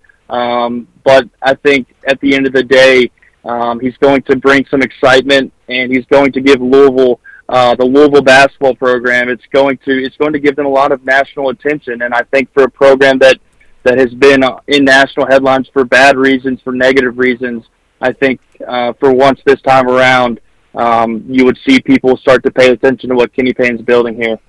Ty, what would you say to U of L fans that say, I love the potential of Bates, but year one, he could be, what if he leaves the team again, like Memphis? Or what if he's such a distraction, it could derail a fun season? For that exact reason, what you just said, there's been so many headaches, maybe we shy away from a potential headache. So, so I think the the one and only answer here is to say that you have to trust that Kenny Payne's been around the block enough to know how to deal with these type of situations. Um, a lot of people on the boards, you know, have had that same sentiment. Um, he wasn't good at Memphis. You know, his dad, his camp are, are too too involved. Um, and Travis Graf and I, you know, are both under the same sentiment that you've got to trust Kenny Payne did his homework here. He did his due diligence, weighing out the situation, feeling out the situation. And if Kenny feels like he can manage it and get the most out of Emoni Bates, then you have to roll with Kenny and his feeling. Um, Travis posted that Kenny greenlighted the situation. So to me, that means that Kenny uh, did in fact do his homework. He, he talked to people uh, around Emoni Bates that have worked with Emoni Bates, played with Emoni Bates, and if Kenny feels comfortable with it, then I think Louisville fans um, owe that to Kenny Payne to to at least uh, have enough trust in him that he feels like he can get the most out of this situation, and that's going that it's going to be beneficial for Louisville next year. All right, Ty. One more basketball question. Maybe Trevor will have another sports question for you. Then I got one more little quick fun thing. But I'm putting you kind of on the spot here a little bit, and we won't we, we won't hold you to it. If you had to guess one 2023 guy that you would feel very confident ending up committing to the University of Louisville, you could even say DJ Wagner if you wanted to. But if there was one, I hope you don't, if there was one player in the class of 2023, you'd say this guy, if, if U of L, unless something wacky happens, he's going to be a Cardinal. Who would that be? Man, that that's tough just because the um, the process of, of, getting information from the Louisville basketball program right now is extremely tough. Mm-hmm. Um, the, you the the the lips have been uh, sealed shut. Um, it's been it's been really hard to really get a grasp on who they're targeting, um, especially at the high school level. You know, with the transfer portal, you know, guys will put on social media their top list. Um, but with the high school level, it's really tough, especially with Louisville coming into the game late. Um, but just to make things fun and just to get you riled up, I, I'll say that DJ Wagner ends up at Louisville. Um, I think that uh, the Mill Wag, I think Milt Wagner not being hired on the staff, I think that was Milt's preference. Um, from what I've been told, um, that there's no bad blood with Milt not getting a, an assistant coaching job. I think that Milt will get a position with the university, not necessarily on the basketball side, and all will be good there. Um, and I think I think ultimately in the end, DJ ends up at Louisville. I hope you're wrong. It, it is certainly. I mean, it feels like I, I don't know. UK fans are spoiled with getting good players, but it it seems like bad luck, Brian. Here, it's like you sure thing. You have him locked up. Great guard. Don't worry about it, Cal. You put in all the work with the family. He's your. He's gonna go to UK. Don't even sweat it. Hires his figurative uncle. Two words, Marcus Teague. Uh, like it's you know it's just it's it's like the around, one thing that couldn't happen for UK. Of course it happens, and it's going to make that thing interesting. You could have also, I guess, gone with the cop out answer of Caleb Glenn, who's you know already committed and he will play. Did did you were you a fan of him leaving Male? I, I, I would not like that if I was a U of L fan. I think some Louisville fans were worried that getting him out of the city would would open his eyes and ears to other schools. Um, but if Chris Mack was able to get him to commit, then you have to feel good about Kenny Payne getting him to stick around. I mean, I think that's what it goes back to for me. If if Chris Mack's staff, you know, which relatively speaking didn't really have any juice on the recruiting trail, if they were able to pull it off, I don't think Kenny Payne and Nolan Smith will have any trouble uh, getting him to stay in the fold. Anything else for Ty? I've got one more thing, Trevor. I mean, he he. I, I heard all I heard was he he guaranteed DJ Wagner to be at Louisville. So the only thing I got left is how's Alex, my long guy, working out for you, Ty? Who, who, who's that? How's the lawn guy working out The for lawn, you? the lawn guy, the lawn Oh. guy that you stole from him. Yeah, no, uh, I'm v- very happy with it. Uh, Trevor one day on the radio was uh, was saying how he didn't cut his uh, grass, and, Still and I uh, slid into his I slid into his DMs one day, and uh, he passed along a, along a good uh, good contact for me. Yeah, he wasn't. He the first thing he brought up when I said that we were having Ty Spalding on, he went, "Oh, he stole my lawn guy." we share. All right, uh, I want to revisit because this is you and I. We, we we have talked and like texted with one another. This first time I think we've talked in person. I just wanted to address uh, back in August of 2020. I said U of L doesn't play many great or good teams, but the way the schedule sets up isn't ideal. If you lose to Miami, Pitt, and Notre Dame, I'd worry about the the season slipping away uh, against Florida State, Virginia Tech, and Virginia. And this was during the pandemic year, and U of L ended up not having a great year. Cardinal Sports quote tweeted that and said, "You need to be worried about your hairline slipping away." Care to comment, Ty? Did that come? Did that did that come from the CardinalSports.com Twitter account? It sure did. it did.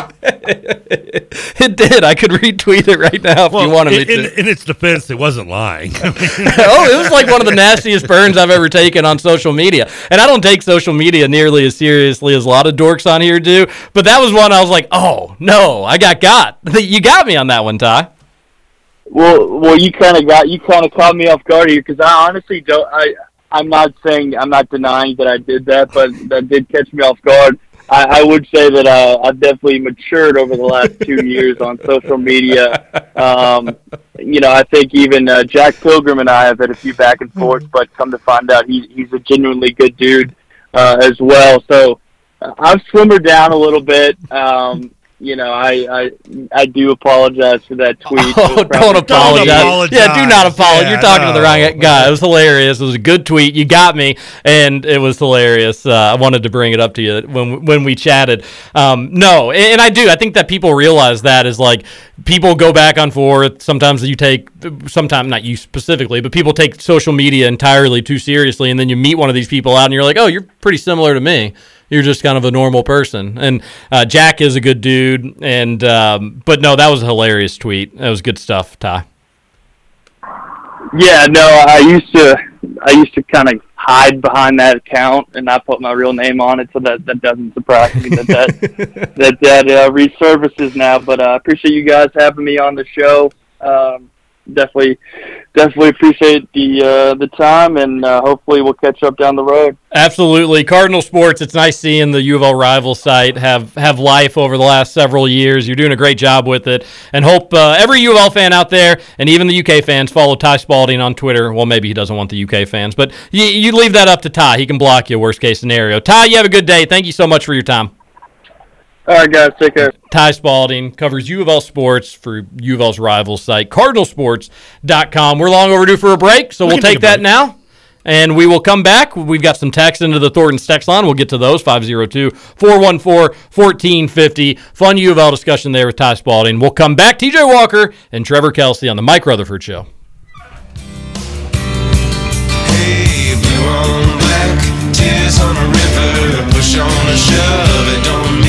blue on black, tears on a river, push on a shove, it don't mean much. Joker on Jack, match on a fire, cold on ice, a dead man's touch. Whisper on a scream, doesn't change. Try to make that town his own. And he called his gang to war with the forces of the law. I heard my mama cry. I heard her pray the night Chicago died. Dancing to there, Trevor. Oh, what a time it really was. Brother, what I thought it really was. Lord, it be. I don't know why this song was in my head all weekend. Well, tell us why.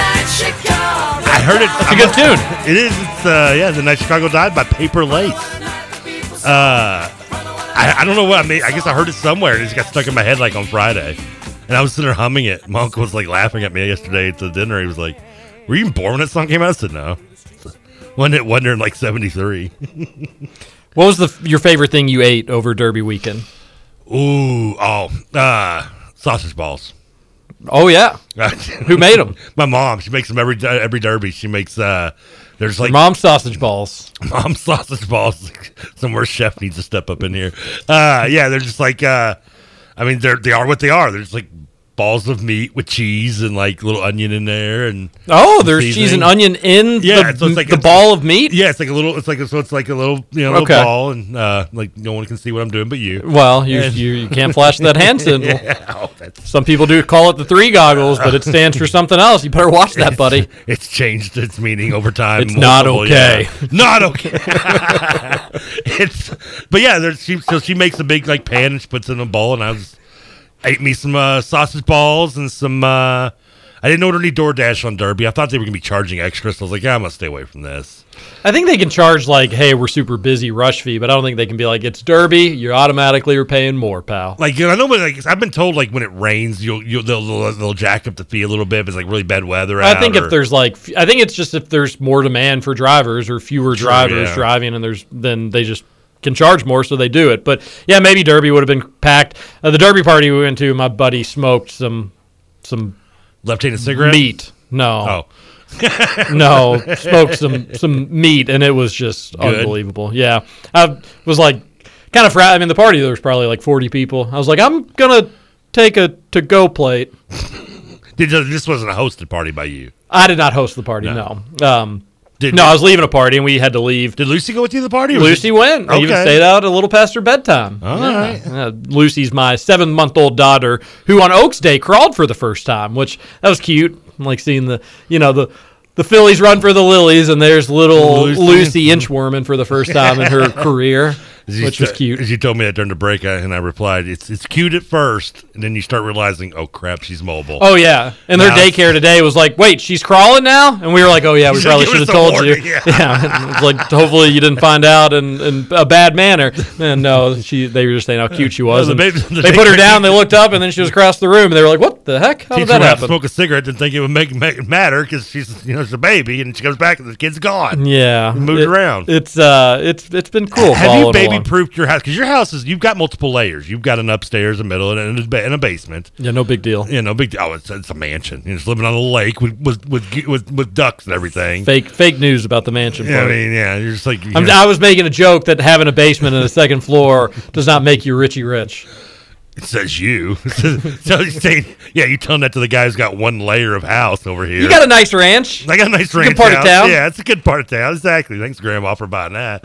Uh, but you've got so have you? Have Grandma, you didn't pay your taxes. I would have. I didn't have any money. You, thankfully, mine was better than that. It's not like I'm taking your grandma's stuff and bringing it over to my place. You're mad at me, aren't you? Also, I like that he didn't get arrested for just taking. throwing a guy out the window. Yeah. it's a good point. Actually, he never does get in trouble for that. And I mean, that lady that he hits with the golf ball out of the window that falls off the first, oh, she's got to be dead. I mean, the Mr. Mr. Lady. yeah, well, no, well, well yeah. Oh she- no, you're talking about when he's hitting when he first hits the Yeah. golf ball and he hits the guy and they keep hitting him and then the people pay up 20 bucks. I mean, he also further. did try to stab a guy with a skate. You think he'd have like a record by now? That's true. I mean, to have you go more clearly not a sane individual too. I, I mean, you knew it when he goes into a batting cage at a golf course and just starts taking balls to the chest. I mean, like, then the kid that tries to imitate him. Who he, that kid's probably uh, dead. Yeah, the noise the noise that kid makes when he. I mean, that kid's yeah, that kid's probably in a in a coma somewhere right now. Oh, just- then, then there's Chubbs who he kill. He kills Chubb. Man, Happy and then Gilmore Happy tries to steal McGavin's idea of playing for Chubb's honor. Yeah. Is Happy Gilmore the bad guy in this movie? I think so. How did you let your grandma's financial situation get so bad? He breaks into breaks into a skating rink to hook up with the, the mom from Mo- Modern Family. Yes, that's true. Yeah. Mhm. Talks about endless love with his grandma. Yeah. Isn't that her name, right? I have no idea. I just know it's the mom from Modern Family. Well, Victoria Vaughn is the one. Virginia that- Bennett. Yeah, so Virginia yeah, Bennett. the Vaughn is uh, Billy Madison. Yeah, that Victoria Vaughn. yeah, I want to touch the hiney. Text on into the Thornton's text line. This is the Mike Rutherford show minute, without Mike me. Rutherford show. Oh, I had a, had a que- This is what Rutherford. This is what I do to Rutherford. I'm TJ Walker. That's Trevor me. Kelsey, who's frantic. What was your question? Crap, this short term. Uh, oh, oh. So have you baby proofed the house well? Correct. That's what you were going to ask. No, absolutely not. Somehow that led into a rant of how Happy Gilmore We- should be in prison. Nope. Baby proof has not. We have not. We've got sharp corners. We've got things that can fall over. The blender on the floor. We- it's it is not baby proof. I think what we're gonna get through this week, and then we've got vacation next week. Yeah. very excited about that. And then after that, baby proof the house. Because at that point, she'll really be crawling around. So right now, is she just pretty much set in the living room for the most part? Yeah, we have like a we have a setup. We Yeah. kind of have like boundaries. For the last couple weeks, she's been able to do the pivot rollover, so she can kind of get where she needs to go, but it's not like directly, hey, from point A to point B. It's like let me spin here, pivot off this pillow, then spin off this pillow. She's pretty crafty. It's like a little like a post move she's doing. It's impressive, but now she can just army crawl and get where she wants. But yeah, um, I can't decide if it's like a good thing that maybe she's doing that before we go on vacation. Then she can kind of crawl around the house and get tired and then go to sleep and sleep better. Or if like, could you not have waited one more week and then at least we knew at the beach you'd be stationary, you're set, we don't have to worry about you. the positive thing about because this is a family vacation though, so you're you're just gonna be able to like pawn her off on relatives every day, probably for the most part. I don't know because everybody's bringing their kids. So we're gonna have like 16 Ooh. people in one house. I've got my brother. They've brother. got they've got a kid and a pregnant wife. I've got my sister. They've got two kids. I've got my other sister. They've got two kids, and then we've got my mom and my stepdad. It's gonna be a lot of people. So I don't think it's gonna be as many spare hands as you may oh, think. Oh man, I think it's gonna be chaos. Is Lucy the young? No, I guess is she the She is. youngest though? At She's- least she is the baby. That's at least the positive thing that you. Why is that? Well, because she's the youngest. The youngest are always the cutest. Yeah, but the first one gets spoiled the most. Plus, she's the last plu- one. plu- Plus, your sister now. and Johnny, they've already got like multiple kids. That, that's an, that's old news. No one worry about Johnny that. Johnny just has the one for now, but the other one, well on its way. We're very excited about that. But I'm not going to complain about a vacation. I'm pumped about it. But no, the house is not baby proof. Is your house baby proof? No. Were you telling me that the cat you stole from Southern Indiana is peeing on everything? so random term. Is that true? It Takes away from me. I was going to ask you if I could stay at your house this week while you're gone. Uh, can I please sleep in your bed? Isn't there a South Park episode about house sitting or cat peeing? cat urine? Probably yes. For those that don't know, Wara, who you mistakenly accused me of kidnapping from Southern This Indiana. is the cat that was a quote unquote stray cat, but it was the fattest cat I've ever seen. Super friendly, loved. It's not the fattest cat I've ever seen. That's hyperbolic, but Pretty the- big though. Big cat, very friendly. Clearly had been around people in its life before, and you stole him. I didn't. and then almost got it killed. Well, that's why I, I, I brought it home. I gave it a home, is what I did. You, you, you enjoy your home. Are you too good to go home, Mora? So I bring him home, and I'm thinking, you know, I'm not a big cat person, and I, I knew with, with my dogs, Khaleesi and Arya can be very protective of me. They don't like other, like, even when Sally would come up near me or any other cats come near me, they get kind of protective. But I thought, okay, you know, Wara likes me. This, this can be all good. Immediately, he attaches to my mom because my mom's like the crazy cat woman. And he does like going in and out of the house, and we thought we may have lost him, but he does now come back.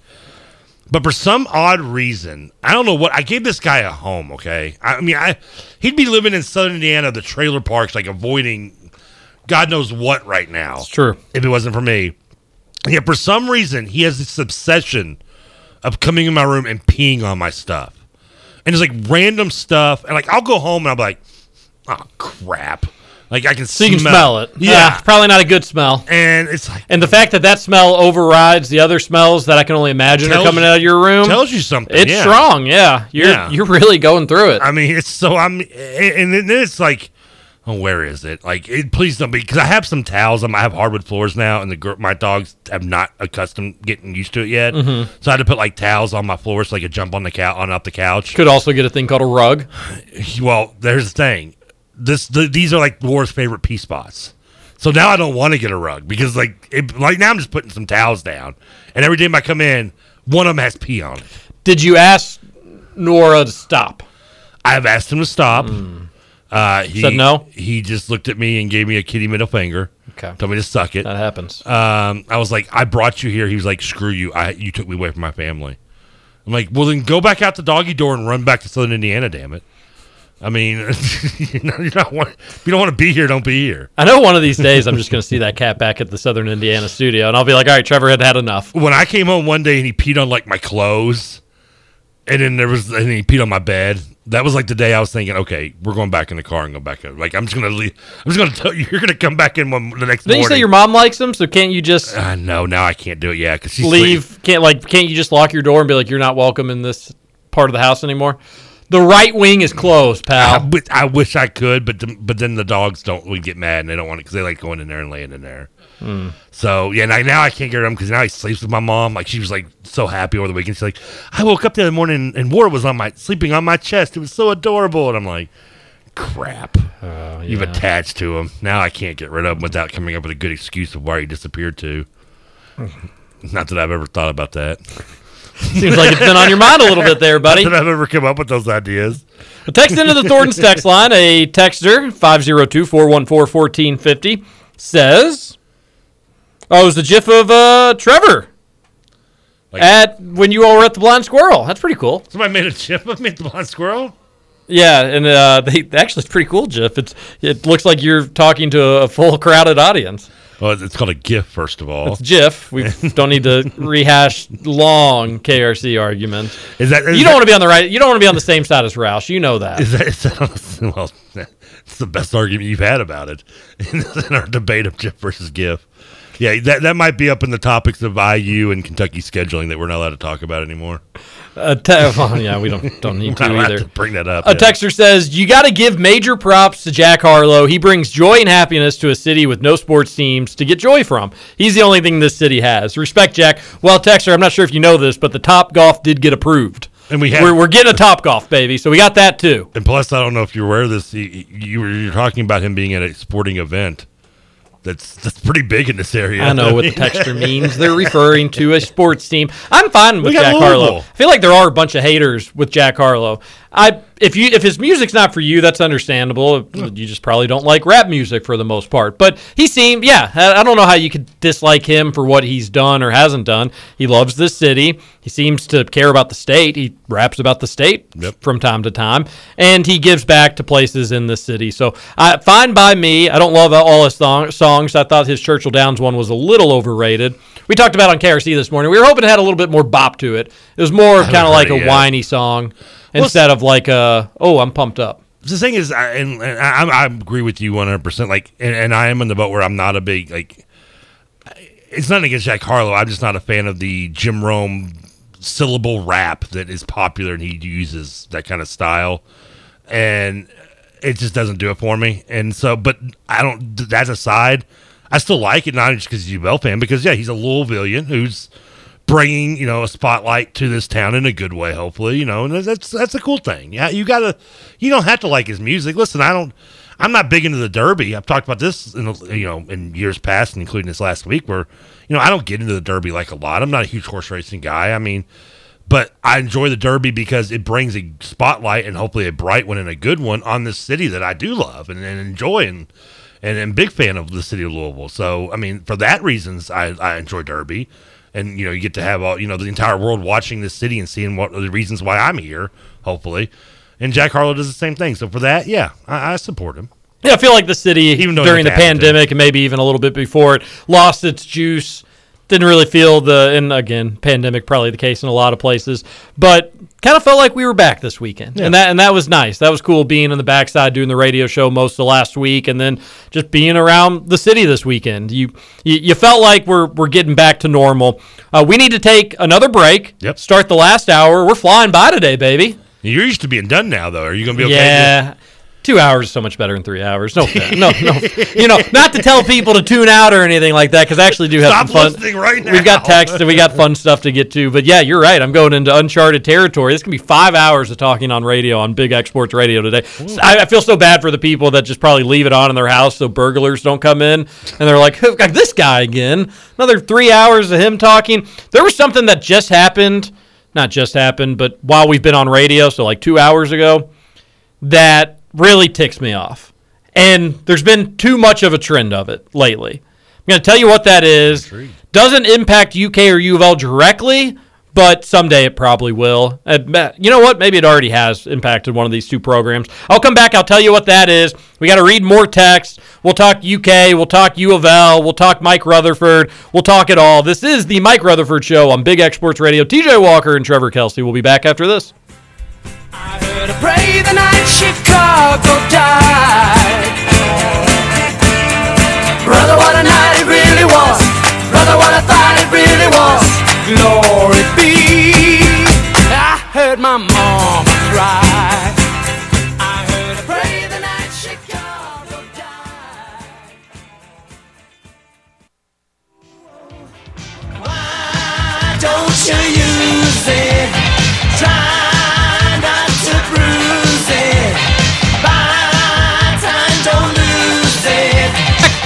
Last hour of the Mike Rutherford Show here on Big X Sports Radio. Remember, Big X Sports Radio, 96.1 on your FM dial, 1450 on the AM dial. There is local programming on basically all throughout the day. It starts at 7 a.m. with Kentucky Roll Call with your my myself, yours truly, TJ Walker, Nick Roush, and Justin Kalen. We get the Hoosier Report, Matt Dennison, Beers with Spears. Trevor, I know you're a huge fan of that show at noon. Oh That- yeah, I love I love me some beers with Spears. So He talks he talks the most baseball of anybody. It would be this show, but the Reds have like Mike's like basically said no Reds talk anymore. Even though there is a hot rumor that them winning two out of three this weekend might be why he's out today. A little too much partying. A little celebration. Celebrating the, the old red legs. a lot of good stuff on Big X Sports Radio, so keep it tuned in all day. We got a little play by play coming up after us tonight too. Yeah, you said we got to get out just a, a, a smidge early We got- today. Who- what, what we got the bats? Well, no, actually, the bats are off on Mondays. Okay, didn't You know that. Yeah, they they they are Mondays off. I think they have one Monday game all year, but they're normally they're off. Uh, we got a little high school with Floyd Central at New Albany. Our man Dennis, here's the only one pulling double duty today. Dennis and who's Going back and calling the game? Going back and calling a little Wow. baseball. Look at that. Look at the devotion from the Big X Sports Radio team. Impressive stuff. Trevor, what's not impressive is going through the old song and dance of the transfer portal. Uh, you, you like the transfer portal, right? Love the transfer portal. Best thing to happen to college athletics in years. 3% the three-point line? Uh, and people, really, probably so. I love the transfer portal. But gosh darn it, I want to say other things. Don't use the transfer portal just to go back to your own school. I'll even take it one step forward. You can do that. You can say, hey, listen, I'm thinking about the NBA draft. I'm thinking about the transfer portal. I'm thinking about coming back to my own school. I got to figure stuff out. And then if you decide, hey, I'm going back to my own school, so be it. What I don't like is what Antoine Davis did, Mike Davis's kid. Yeah. One of the top scorers in college basketball. I think the top scorer in college basketball last season. He- uh, yeah, he, he, might, I was gonna say Played for Detroit yeah, Mercy. dad. Brad Calipari's former teammate, most famously known for that reason, obviously. Yeah, I mean, Brad set him up for almost all those shots. Oh, absolutely. It was Brad getting double teamed like like Seth Curry that opened him up. Mhm. So, like a few weeks ago, he said, I may go to Maryland, I may go to Kansas State, replace Nigel Pack, I may go to Georgetown, and I may come back and play for my dad again. I don't know. I don't know. And normally when people do that, it's like, well, you're not going back to the school that you just left. We know that. Why would you? But it's nice that you put them on there. You want to show that you're one good recognition. People always have to mention Detroit. Detroit. You may go back to Detroit when talking about the top scorer in college basketball.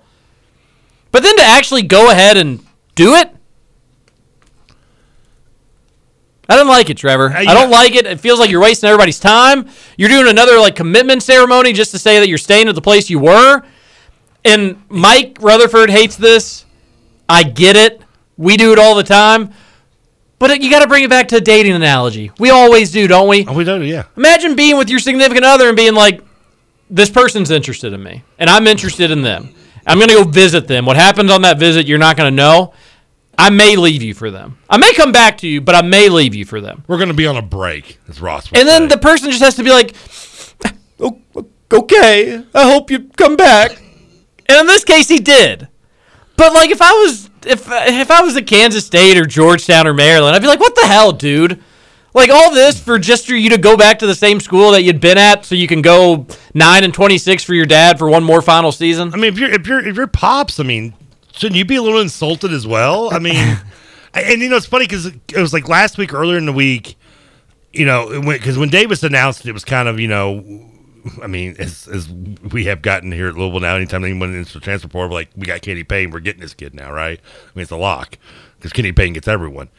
And when he came out, we're like, "Ooh, this could be enticing." You know, obviously Louisville needs, you know, at, at that time, especially no a- anything, uh, and desperately needs guard play, as Ty Spalding pointed out, which is the the des- the the significance of a Tyrese Hunter getting him maybe. But Oh, when you- but earlier in the week, when I, I saw this, like he'd put his list down, and you mentioned um, and Detroit was on it. I'm, I remember think, seeing that going, how the hell's Detroit on it?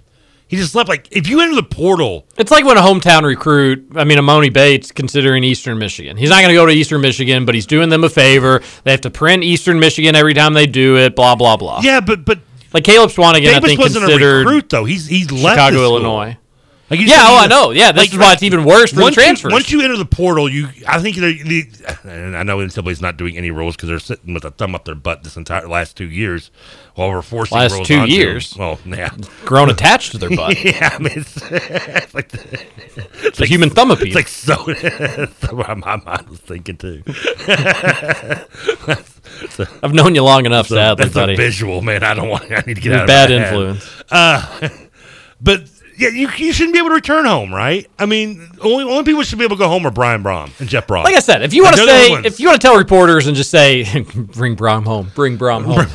if you want to tell reporters, listen, I got to figure out what I want to do. I may transfer, I may stay. That's fine. But to like make a list and then cut the list and then to cut it again and be like, here's my final options, and I'll do you one better here.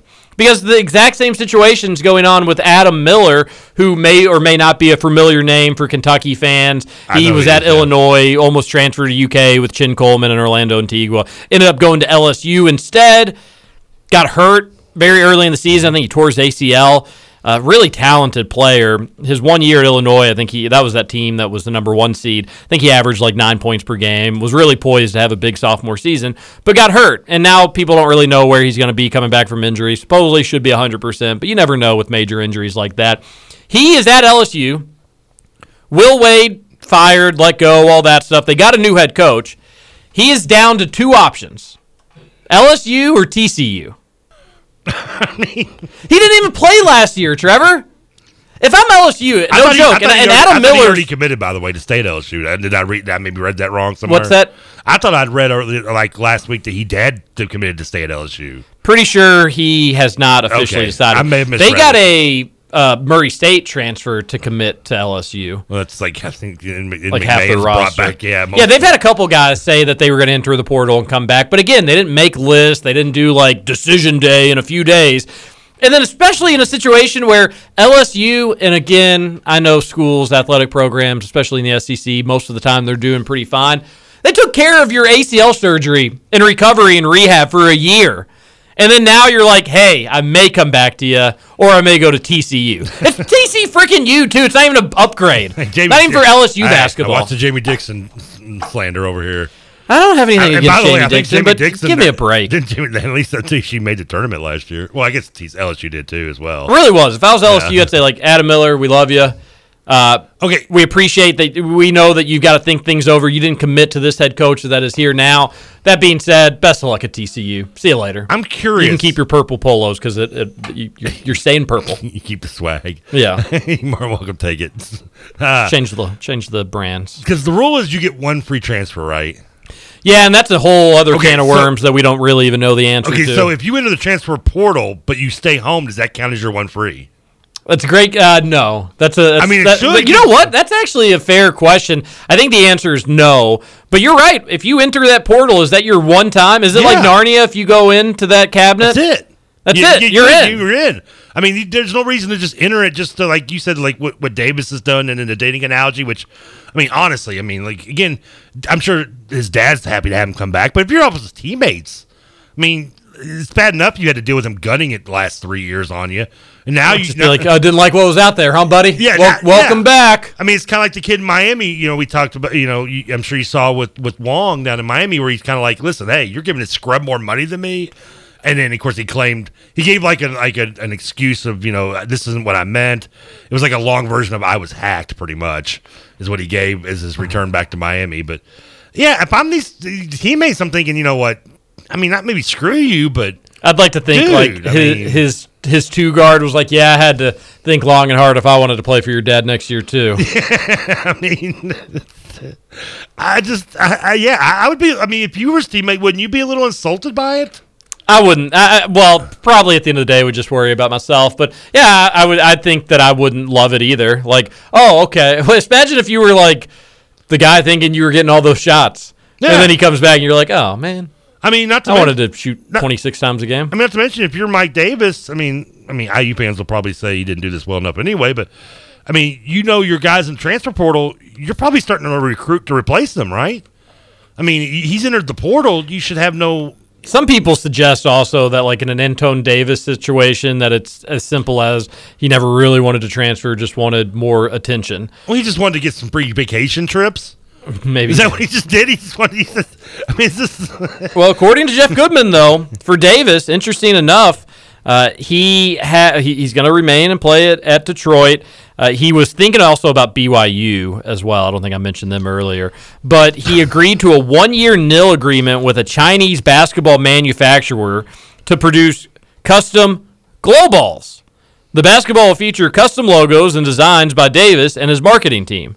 The deal could be worth in excess of six figures. So he's staying Glow at? Detroit and he's getting into business with a Chinese basketball manufacturer company called Glowballs. Sounds like something you see on the ACC network, like infomercial. Like it's something you see on like Nickelodeon where it's like a bunch of dorky kids and it's like, no, not spaghetti again. I'd rather play with Glowball. Glowball. And then it's just like a bunch of just glow balls everywhere. You ever seen the one where the, the soccer ball you kick it and it swerves like um, by on its own? You thinking of a boomerang? Well, no, no, this is an actual. No, those two do too. No, there's an actual soccer ball. Like I've seen the commercial for. it. It's, it, it like promotes if you kick it, it'll like swerve like Beckham for you. Like, well, that's just learn how to be a good soccer player and do no, yourself. no, no reason to do that. And when you can buy a ball that does it for you. Well, anybody that's been listening to me on radio long enough have heard me mention this one, but you always felt bad for the kid that had the Nerf football that was the flat end on it, where it was like you could throw it against the wall and play with yourself. Do you remember that one? You're talking about the. It was a Nerf ball, but instead of like you know how football comes to a tip, Yeah. it was just like flat. No, I don't remember the flat. and it was flat, so you could throw it like a normal football, and you'd throw it against the wall, and then it'd kind of like come back to you a little bit, so you could play catch with yourself. Like, was it designed for that? That's exactly why it was designed. Okay. That's the whole reason for the d- design of the flat. Because the, the normal Nerf ball would do that too, in a way, right? Well, it would kind of bounce, you know, again, it'd be a tipped edge, so it'd bounce all wacky and I funny. guess, this yeah. one was, and it didn't work the way that it was supposed to, but theoretically, you just launch it against the wall and it was supposed to bounce and kind of come back towards you. You always felt bad with kids playing with that one. Yeah, remember the Nerf ball had like the uh, the whistling thing on it? Oh, yeah. You go to catch it, you just jam the hell out of your finger because you caught it right on the plastic. Mhm. And it kind of scare you too as it was like coming into the bread basket because it'd be like, woo! You're like, is that a war siren or a Nerf football? Am I alone as a kid when I threw a Nerf ball and I thought I was like, man, I, I can maybe play quarterback? Then you get a real Oh, football, it's the best. and you realize you suck completely. It was the best. U of L football used to sell these little, they maybe still do it, but these little rubber footballs that were certainly not regulation size, but they were probably Yeah. slightly bigger than a Nerf ball, but they were rubber. And you could launch those bad boys 80 yards. Oh, man, so you could just uh, like, but that's when we would play pickup football. We'd use those balls, and you could also, even as like a 12 year old, you could catch it with one hand, so you'd feel like a an awesome wide receiver doing a little sideline grab or something along those lines. Those were the good old days. A texter, oh, this is a KRC texter. KRC tag. Kirby says, "Why does Terry's voice sound better on Cards Radio? Is it the show or is it the producer?" I'm, go- I'm, Shots fired at Scoots. I'm gonna, I'm gonna. Just you got to say it's you that makes me sound oh, better. of course, it's, I'm gonna take credit for it, even though I know it's not true. But I'm still taking credit for it. Yeah, good. It was, all, it's all me. good. I love it. Scoots just sucks at his job. Uh, no, this is just a nicer Right. studio. Nicer studio, nicer equipment, better. What are you saying about the equipment at the OG Studios, buddy? I love the OG studio, but Yeah. if there's a reason I sound a little bit better today, I mean, it's brighter in here, that's for sure, compared to that studio. The other studio, it's got like one light on it. It's like right above you. Like you're being like interrogated. that's in a- not even. He's not even yeah, exaggerating. not. but it's got it's got history to it. It's haunted. Yeah, it is. By With- Martha Grossman, I believe. I talked with Jack a lot last weekend, by the way. Good old talk- Jack Grossman. yeah. Yes, he says you all still talk from time to time. Occasionally, I still see him on uh, when I'll. Uh, he's he's still in the video game mode of his life, which as am I. Difference being me being like 25 years older. Uh, but I'll go on there sometimes and I'll see him playing some MLB. I don't want to. He kicks my butt in those games. I, I tried playing him one time online in like a basketball game. He gave you showed you Oh business. man, yeah. He made like. What about Red Dead? Well, I don't think he does that one. I still play that though. You get him on Red Dead. I need to do that. You'll, Yeah, you'll teach him a lesson or because two. I he played. I played him in the on an NBA like a few years ago, and he just completely humiliated me. Texter says, Trevor, would you be more into Oaks or Derby if you made this bet with me? And it was a $50 win place bet on race one. They had the two. Did it win? I don't know what day it was. I think it's Derby Day, but I'm assuming these texts are just like uh, using this as a way to brag about winning a big bet or something. I think that's what it. I think that's exactly what's going on. I mean, of course, I'm. Listen, I enjoy. I, I, enjoy Derby, not as much Oaks, but I do enjoy Derby for the gambling aspect of things. But then again, you know, I'm kind of a gambleaholic a little bit. I mean, I I do have a problem with it. You know, I, I tried to call one eight hundred quit it, but I lost a bet and couldn't remember the number. So I just Boo. I get booed already. Only took two hours and twenty minutes for a bad joke. Uh, I just yeah, I, I, I but I, I don't get into derbies much. Like I'm the guy that bets on you know the name and the, the gray horse and that kind of crap. Actually, my best of my best winning on Derby Day was just following the the picks of that the hockey player guy on NBC that was picking. Well, I forget his name. Barry Melrose. No, no, no. It's the guy that played with Messier. I think his name. He had a Russian name. Oh, okay. I know. Yeah. Yeah, I, I, I, he did well, and I, I just kind of, I, would pick my horse, and then when he gave his picks before the race, I would just copy him, and I went like two, I won a couple races because of that, because of him. but not Barry Melrose. No, it wasn't Barry Melrose, but it would have been Barry Melrose. I'd have just put more money on it. Okay. Barry Melrose, I mean, you, a mullet would not lie to me. Had to make sure Barry Melrose is still alive. He is Barry Mel. he is. he is still alive. I'm pretty sure. Another texter says, Tre- "Oh, this is a good one." Trevor, do you have a litter box? I also thought you were calling it Laura for like four minutes. Nora. Nora. Nora. Wara. No, it's Wara. It's like He- up to the name. No, Nora. Wara. You named it. No, his name is spelled the same way as the basketball player. Overrated. No, it's because he would. We would see him one day and he'd disappear the next. So I named him Mora because that's how his career kind of went. That is kind of true. so I named I him mean, it's Mora. true about the cat, but also the player. I do have a litter box. I don't change it. That's my mom's job. It's because all the cats are hers except for one. Technically, I brought. There's four cats and I'm only responsible for one of them. So, of course, you know the story. You You don't know pick up the litter boxes. No. You don't pick up the poo outside. Well, first you, of all, why would I pick up the poo outside? you don't pick up. I, I kind of agree with you. I mean, you know where I stand on dog Yeah. poop. Um, Do you pick up you pick up apes poop outside? well, he eats them. so I would slightly be convinced that I would have never had to get fed you. this dog. Uh, self-sufficient, self-sustaining dog since day one. But I pick them up not as much as I would like because I'll still catch them sniffing around a turd here or there. But I'll pick him up just so he can't eat them anymore. Okay, yeah. Yeah. I guess I don't know. But I don't do it as much as I should. I don't know if my I, I don't think you should have been raked over the coals the way that you were. Well, people act like that. Yeah, I mean, it's, it's it's nature. It goes back into the ground. I mean, if anything, you think oh, my grass should be greener because of it. It's good fertilizer. Yeah, yet it's not because they also pee in the backyard, so there's like the spots there. but for the most part, yeah, I'm not gonna. Plus, you know, like I said, you just mow over it, and it take, it's like mulching it. How many litter boxes do you need? Do you need if you have two cats? Do you need two litter boxes? No, just one litter box. And you all have four cats? Mhm. And one litter box is okay for four cats. Yeah, I mean, especially since Ward pretty much decides to pee on my stuff anyway. So I mean, he starts. I feel like I can smell. I mean, as an appraiser, I go into a bunch of houses. Yes, you do. I feel like I can smell your house. I can smell your house. Four cats, one litter box. I could I could like cologne it, like put it in like a bottle, like Kramer with the beach. Oh, we've had some people at the Big X studio that have gone a little heavy on the on the, on Uh, the axe spray. yeah.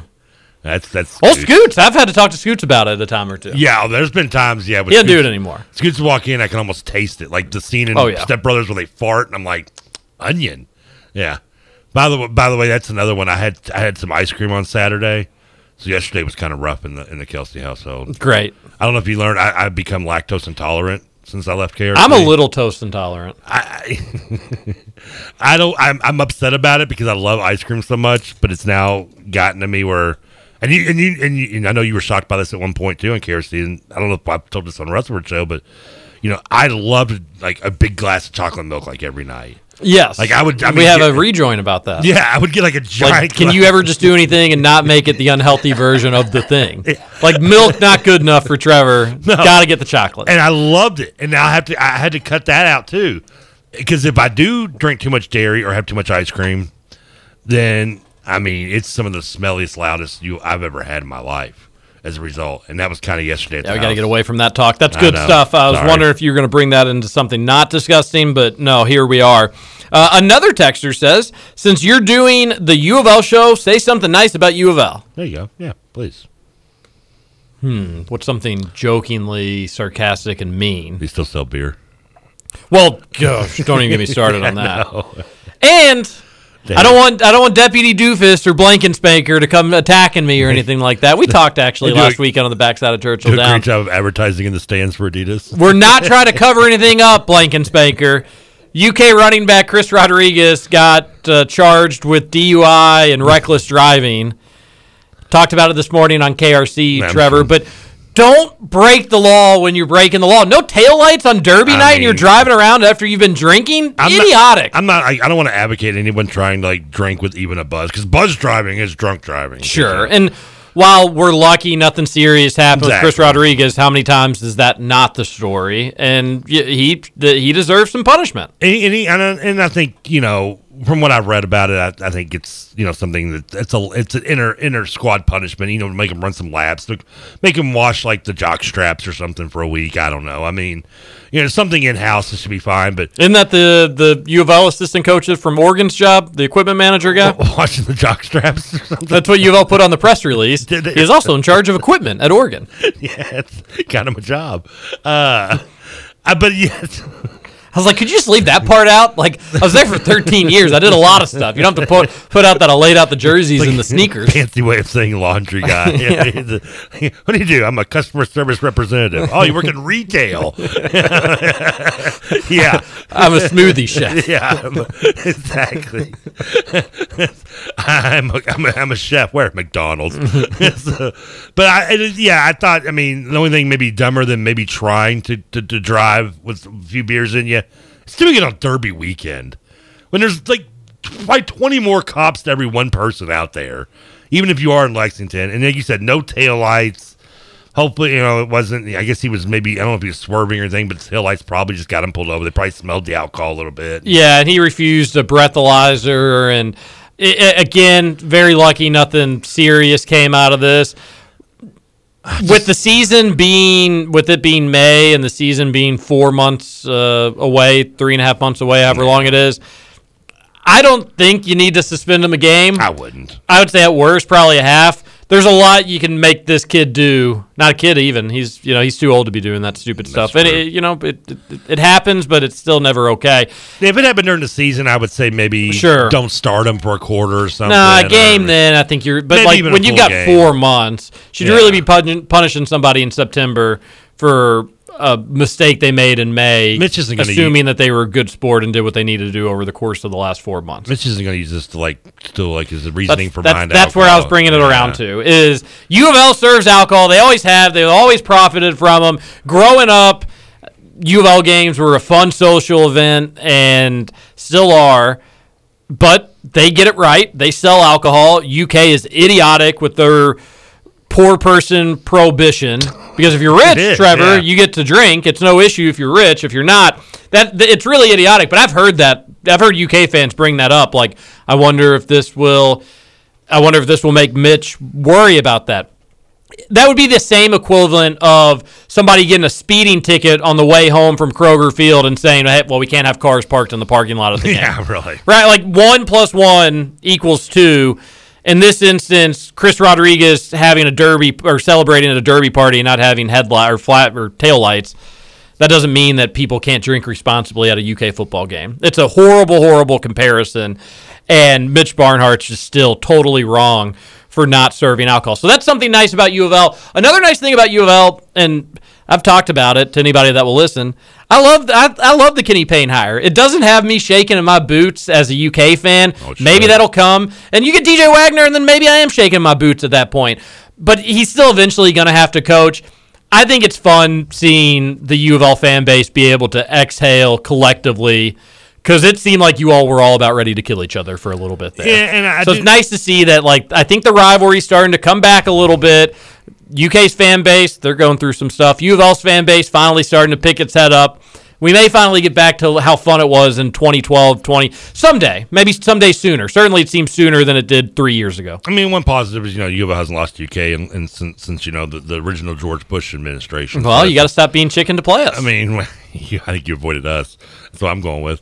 But I did like, you know, the, the, one positive thing is because there are some people that have been on the fence about Kenny Payne, you know, and obviously we still have to have the question mark of can he, you know, will he be able to coach when it's all said and done? You know, we have we still don't know that really.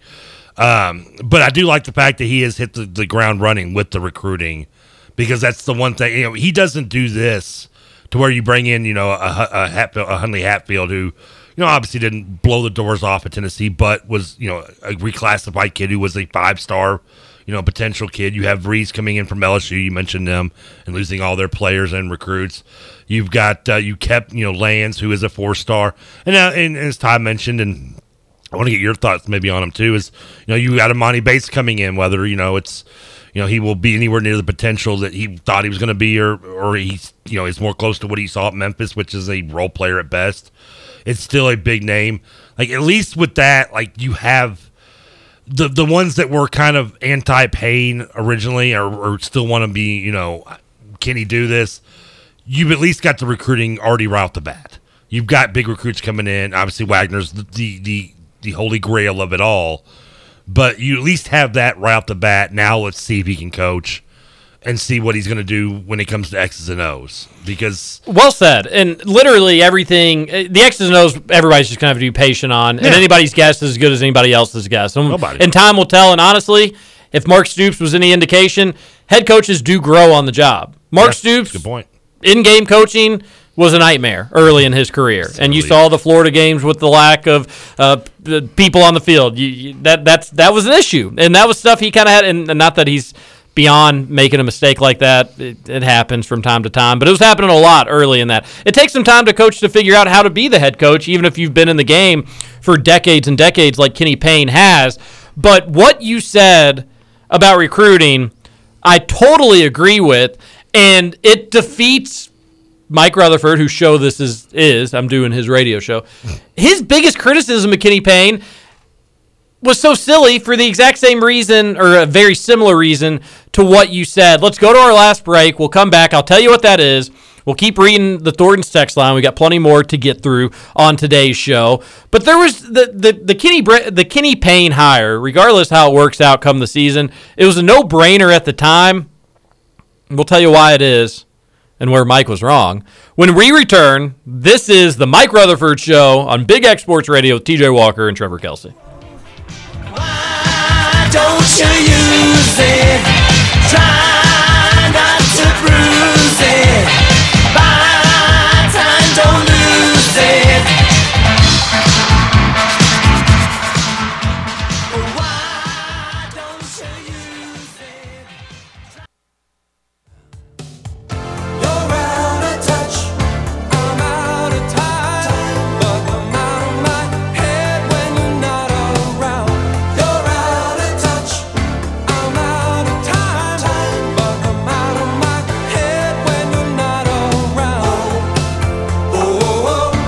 Welcome back. One final segment, the Mike Rutherford Show, hosted by TJ Walker and Trevor Kelsey today on your Monday.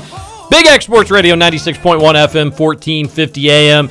Text into the Thornton's text line. We love Thornton's. Download the Refreshing Rewards app. Save money each and every time you go to the pump. You'll be happy you did. Gas prices these days, who couldn't save a few cents on each and every gallon? It adds up. There's a Thornton's on every corner. Nick Roush says the cheapest gas is always in the South End. Factually untrue, but he says the Thornton's there. You can't beat the prices. We'll take him for his word. Thornton's is great. We love him. You will as well. Do you have a little knows bit how of to find a deal? It's Nick Roush. it's great. It's a great comment and totally, totally true. Uh, we do have a little bit of breaking news. We'll I'll get to the Mike Rutherford thing here in a moment, but the NCAA has released the D1 Board of Directors issues name, image, and likeness guidance to schools. so, like, what, rules? They have released some rules. I mean, the only rule we had at this point was you can't use it to recruit, right? This is interesting, Trevor. Because like, you- well, it- yes, you can't use it. What it- what it was was, hey, listen, if somebody can profit off their name, image, and likeness, if a company comes up to Will Levis and says, hey, we want to put your T-shirt, your picture on a shirt, and we're going to pay you for it, then they could do it. If Toyota Oxmoor wanted to go to Malik Cunningham, but didn't he get a car dealership something with I, I somebody? know, I know Curry does. Yeah. Well, let's say Oxmoor Toyota goes to some athlete and they say, "Hey, we want you to represent our brand and we'll pay you for it." NCAA says that's cool. We're all for that. What this what they released today, But as long as they were signed, like they couldn't do it to a kid that wasn't uns- was correct. un- It had to be original. Yeah. and you couldn't, and the school couldn't say, "Hey, we've got a friend at Oxmoor Toyota. If you Yeah. commit to us, we're going to get you something special." We all know they were doing it, but I mean- Absolutely. I mean, Everybody on. was doing it. Yeah. Everybody was Of course doing they it. were. Now, some was probably a little bit more brazen than others and not trying to hide it. Here's what the NCAA said today. Specifically, the guidance defines as boosters any third party entity that promotes an athletic program, assists with recruiting, or assists with providing benefits to recruits, enrolled student athletes, or their family members. The definition could include collectives set up to funnel name, image, and likeness money to prospective student athletes or enrolled student athletes who might be considering transferring. The guidance is effective immediately. So, for violations that occurred prior to May 9th, 2022, the board directed the enforcement staff to review the facts of each individual case, but to pursue those actions only as they're clear, clearly contrary to the published interim policy. So basically, what the NCAA is saying is if you've been doing this collective stuff and we're going to catch you, you may get in trouble before May 9th. Yeah. If we find out that you're doing it after May 9th, you will get in trouble. It's not a may or may not about it. We understand that there was some gray area before. We can look at those individually. Anything after today, which is May 9th, they're coming after folks, Trevor. That are that are both a tampering. Nick Saban in Louisville, Tyler Harrell. I want to throw that. You out got to quit crying about the tampering stuff. Uh, he was U of L tampering. steals recruits all the time. Uh, Generally, it's from like Georgia But Southern, but, you okay all with- steal recruits all the time. That's different. Because it's the team you like. I get it. No, it's, it's just not a good look to be like, different, be- it's different because we, we we suck and we need to get good. Yeah. Alabama doesn't need to need to steal anybody. They're already good. I mean, they, why do they need to steal players? And that's I know, and, and real honestly, us that our tampering situation isn't what brought this up. It was the Lincoln Riley and Jordan Addison thing, and and really the Pittsburgh stuff is what really is kind of like made the NCAA like go okay, okay, we'll pay attention. Just quit quit whining. Um, I, think I know there was rumors of them going back retroly, like even before like nil became a thing, or like when the beginning of nil in terms of the tampering. They're not going to actually do that, right? I mean, they don't barely punish their own like current situations, let alone going back retroactively. They are saying that they may. They said the most serious actions that clearly violate previously published interim policy could have eligibility implications. In layman's terms, So they're saying again, they're they're being kind of generous and saying, "Hey, before May 9th, we get it. We had some rules.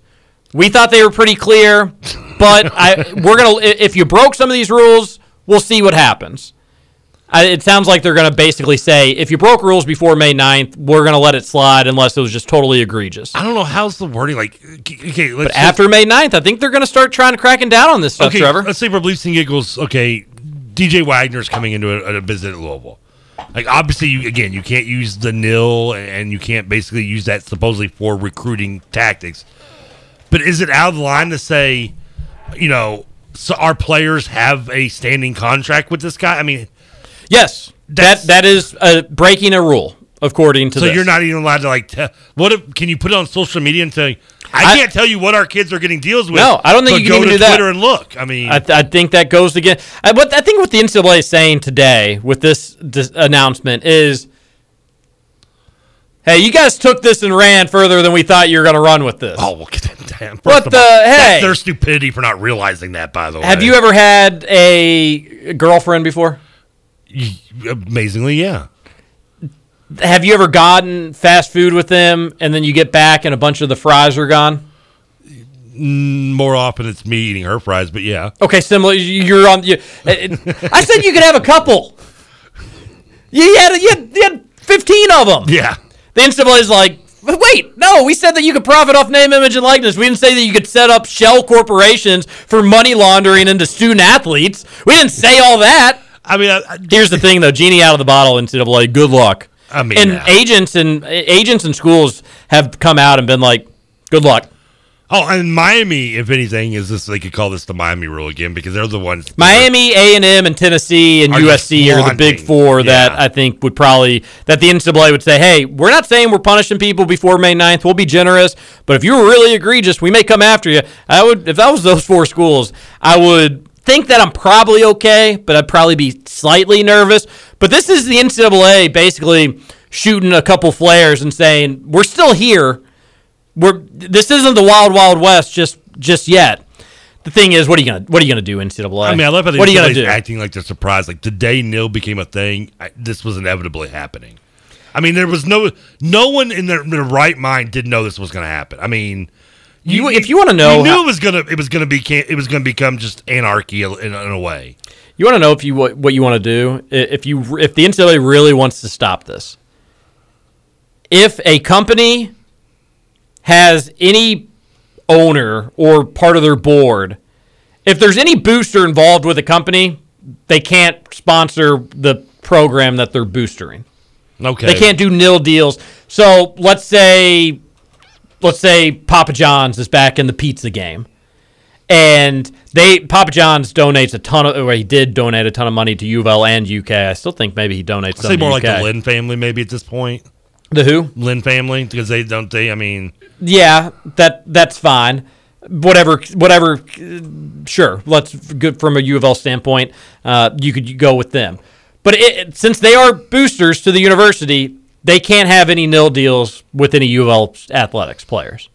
That way, the nil deal. So, like, let's again say Salsaritas, who does not donate to the University of Louisville, they could sign a nil deal with Malik Cunningham, and that be fair game. Because what's happening is you're getting these boosters that are saying one either creating collectives or these shell companies that are saying the purpose of this company is going to be to pay student athletes. That's our business. Yeah. And the one Kentucky did was kind of cute. It's a long story, but I'll try to be quick about it. The one Kentucky did was like, yeah, you're getting a bunch of these collectives that are just paying money to kids. We are the middleman. We businesses are coming to us and student athletes are coming to us and we're mixing and matching the best fits for what they're selling. Basically being like, we think Oscar would be great at selling or advertising for Salsaritas because I'm running out of examples. Yeah. And Salsaritas says, okay, yeah, we'll take Oscar. That's fine with us. And then the collective UK says, see, it's just we're doing the right matches. I bet what UK's really doing is the right matches for dollar signs. Oh, you're offering this much, but you want somebody that's really charismatic and energetic for your advertising. Got just the person for you. Will Levis, come on in, buddy. Just so happens to be the star quarterback and maybe a number one pick. So UK, they tried to disguise their a little bit as like, and again, this isn't the University of Kentucky. These are the collectives that are trying to help UK athletics. No association to the university. No association. Of course, they're going to say all that. According to the NCAA, even that would be incredibly frowned upon. This is going to be interesting, ladies and gentlemen. I'm not. The NCAA is trying to flex what little tiny baby muscles it has, and it it. doesn't seem to be coming from a position of power if we're shooting each other straight. And it's a what? It's been over a year, almost a year now. So when, when, when did no when did no go into effect uh, officially? It's been about a year. It's been It's a little over a year. Yeah. Or I guess about a year. Yeah, and about a it's- year. And then somebody, of course, acted like they didn't see it coming. I mean, I again, as soon as it passed, I knew exactly what was going. to I mean, it was inevitable. This was going to be a, a, a you know a, a a cluster bleep of just money going everywhere. And I remember the first day it happened. I think I was you were out on KRC, and I was feeling it with Roush, and I was like, today, mark it down. The U part three, here it comes. I mean, this is where it starts. The thing is, though, like, and, and the thing, but here, like, and, you, and it's inevitable because listen, I get where you want to you, you want to turn around and me and Rutherford have had this debate where they're going, oh well, these kids are getting paid for their name and likeness. No, no disrespect, but Sydney Curry's getting paid God knows how much in a free car to stay here. I haven't seen this space on a billboard yet, and I don't think I don't think one person's going to the dealership that hired him because and go, I want a car because Curry's in your commercial. None of these kids are even in commercials or anywhere, anywhere. I mean, I'll see occasional Planet Fitness with Malik on it, But other than that, I mean, we've got eh, we've got dozens of kids getting you know advertising deals, and yet they're not being. It's like when the mob gives you a job at the recycling bin. You know, you're getting clocked in, you're getting shown for 40 hours, but you've never been there in your life. And that's because this has become just a recruiting tool. Yeah. You knew that was going to happen. And the thing is, I, I don't know how you're going to stop it because No. you could you could say all this stuff and you could say, hey, this is the way we're going to do it. Money will just flow under tables. Eventually. Yeah. Similar to what it was doing now, which you know U of L did get in trouble with with the Brian Bowen situation. Yeah. That, that's why I just think we just need to come to a reality that college sports has forever been changed, and I don't think you even need to try to hide it anymore. It's a whole different animal. Well, Like the Nils aren't. Miami being a prime example. They're just out on Twitter going, hey, we're offering you money. Come and I think on." that's I eventually mean- what it's going to go to. Because how are you going to say, no, no, no, you can make money, you got to do it the right way with nil? Well, this person over here likes the way I play my sport and they want to give me $100,000. And you're saying just because it's not the, the right way to do it, I can't have that money? And the NCAA would say yes. And they would say, well, bleep you. I'm, I'm taking this money and there's nothing you're going to do about it. We'll find a way to we'll find a way to sneak it around to make it happen. Um, good luck, NCAA. But they they kind of puffed their chest out and said, "We know a lot of stuff's going on, and we still have control here." No, you don't. No, you do not. All right, I got to bring up the Kenny Payne take just briefly You have about the reason. I know the reason why I really liked that hire and I disagreed with Mike is everything you said that instantly recruiting was going to get fans excited. Mm-hmm. And this idea that it takes a long time in college basketball to build up a program. If you're a good program, absolutely not. You should be competitive within the year, really. And then you should be back to program standards within 2 years at a minimum. So, Not football. it was football is not as long different. as people think, but it's it's longer. Yes. But it's still not like you need five years to do it. No, you probably need three, really, three to get things like where people can get excited about or show some promise. So Mike's big slant on the Kenny Payne, John Calipari coaching tree was so ridiculous because Kenny Payne was going to do something that almost realistically that who U of L was going to get. You weren't going to get Bruce Pearl. You weren't going to get Brad Stevens. You weren't going to get some of these other names that were thrown around out there. I think Musselman could have been a possibility. Maybe, but it would- it'd be tough. Going to back to back Elite Eights didn't I really think Kenny Payne was the only realistic option who was going to come in and get the fan base to exhale, calm down, get great recruits in. And you're right. Well, the coach will, and, and you know what? Mike can take his shot back in March and say, "Listen, I was concerned about the coaching tree, and it kind of turned out that he didn't really know what he was doing coaching." I don't care about that. That stuff you'll figure out in time. You needed to get somebody in that was going to bring in some players, get a shot in the arm. And if Tyrese Hunter picks U of L, Final Four is on the table. I wouldn't say that you'd be one of the top five Vegas favorites to make it or anything like that, but hell yeah, Final Four would be on the table. I mean, St. Peter's was a game away from the Final Four. Sure. The U of L team that they'd be putting together with the roster they'd have, and you had Hunter to the fold. Again, one of the favorites for the Final Four? No. A team that could win four games in March? Hell yes. I mean, you, I you- believe that. You can kind of say that. It's, it's- if I say that, I, I come off like a butt slapper, is your favorite terms. But if you get Hunter, I mean, it's a game changer. I think it is. It is, and it's something You'd need Louisville one or two other players, Desperate maybe. need because that allows you to move Ellis over maybe to the two, or even if anything, use him as more of a backup one to, to Hunter. But yeah, and Hunter, you know, I, I like Hunter. I like him enough to where I picked Iowa State in my lead eight this year. Came close. They got Sweet Sixteen. Yeah, that's impressive. I thought Um, they stunk. I, I mean, I just liked I like defensive teams, and I like the other the, the back a team with a good backcourt. I thought it was a good matchup.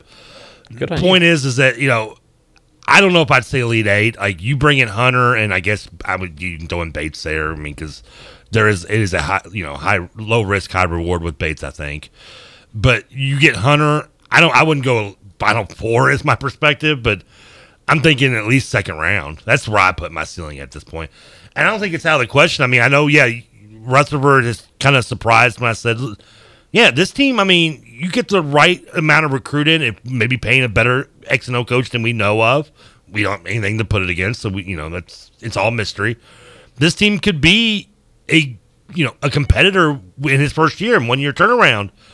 I know that sounds crazy, but I mean, it's we've seen it before. I mean, you saw you know Cal do it at UK. Yeah. coming off you know just bringing in talent and That was even before the portal and uh, Yeah, I mean- even before nil, where it, the big program should be able to sell something We- that some other seen- smaller uh, schools can't. I mean, for bleeps and giggles, we just saw TJ Ugo, whatever his name is, at Iowa State. They went when they had a two win team. He just went to the Sweet Sixteen with them. I mean, almost the same roster. So yeah, I think it's it's definitely feasible to think this team could win right away. Yeah. Definitely Uh, needs Tyrese Hunter though. That's a big piece. A texter on the Thornton's text line says justice for Trevor's mom. What? why? Why? My mom's spoiled. Justice, justice. A texter says Trevor probably talking about Ed Olczyk, the former Chicago Blackhawk goalkeeper on the horses. And then there's a picture of uh, four guys golfing, drinking beer, beers. Looks like a good time. Who is Ed? Is Ed O'Cheek in there? Who is Ed O'Cheek, the Blackhawks goalie? I wouldn't know that. That's the- I don't get the reference. A texter says, Big Blue Drew here, making my afternoon here in the boys reunited on Big X. In Ah, honor, Drew. I'll share the Trevor Tries It activity that I'd personally like to see most lighting a cigarette in various environments with an industrial fan blowing and a convertible, rainstorm, maybe even on a roller coaster Oh, with well- a functional Bic lighter. I don't like, I don't, I don't think the big guy lets us down. No, because Drew, especially if I'm allowed to be wearing a shirt, I, I know how to go under my shirt and light a cigarette in, in a windy situation. Been there, done He's that. been there, Big Blue oh, Drew. Oh yeah, this is come on. You you pick up over 25 years, you pick up a trick or two. All right, everybody, thank you for listening. We've got to run. Send your well wishes to Mike Rutherford. He certainly is not feeling well. Hopefully, he's feeling better enough to come in tomorrow, get you all back to your regular scheduled programming of U of L athletics. But Trevor was fun. Reunion show flew has by. been. Where's three Ralph hours at? in a Why did blink. he show up? I'm on dad duty. Dad, he's not dead. I took three hours out of the office working today to do Duke's this. like All right, what- I'll have to make this up. Duke won't even remember. He's like three now. You Yeah. could have brought him in with him. he could have probably had some better takes than Scoots. Yeah. Why, why didn't Scoots, Scoots come didn't in? even respond. Yeah, where is Scoots at? Didn't even respond. Was he working at the hotel today? Probably so. But really, this was a lot of fun. I know that you all don't generally listen to UVL Sports Talk Radio to hear uh, a UK goober tell you what's what, but good time. I've, I've really respected what Mike has turned this show into in a really short amount of time. You all are great uh, listeners. Happy to come in and talk some sports with you. I'll be back on Big X at 7 a.m. if you're into that sort of thing on your way into the office. Trevor's giggling because he's like, not mine. it's not my sort of thing. I was also thinking of our one of our favorite lines. We used to use the entourage line. Is that, is that something you'd be interested in? Is that something you'd be interested in? Everybody have a great day. Thanks again. This is the Mike Rutherford Show on Big X Sports Radio. TJ Walker and Trevor Kelsey. We'll see you on Tuesday.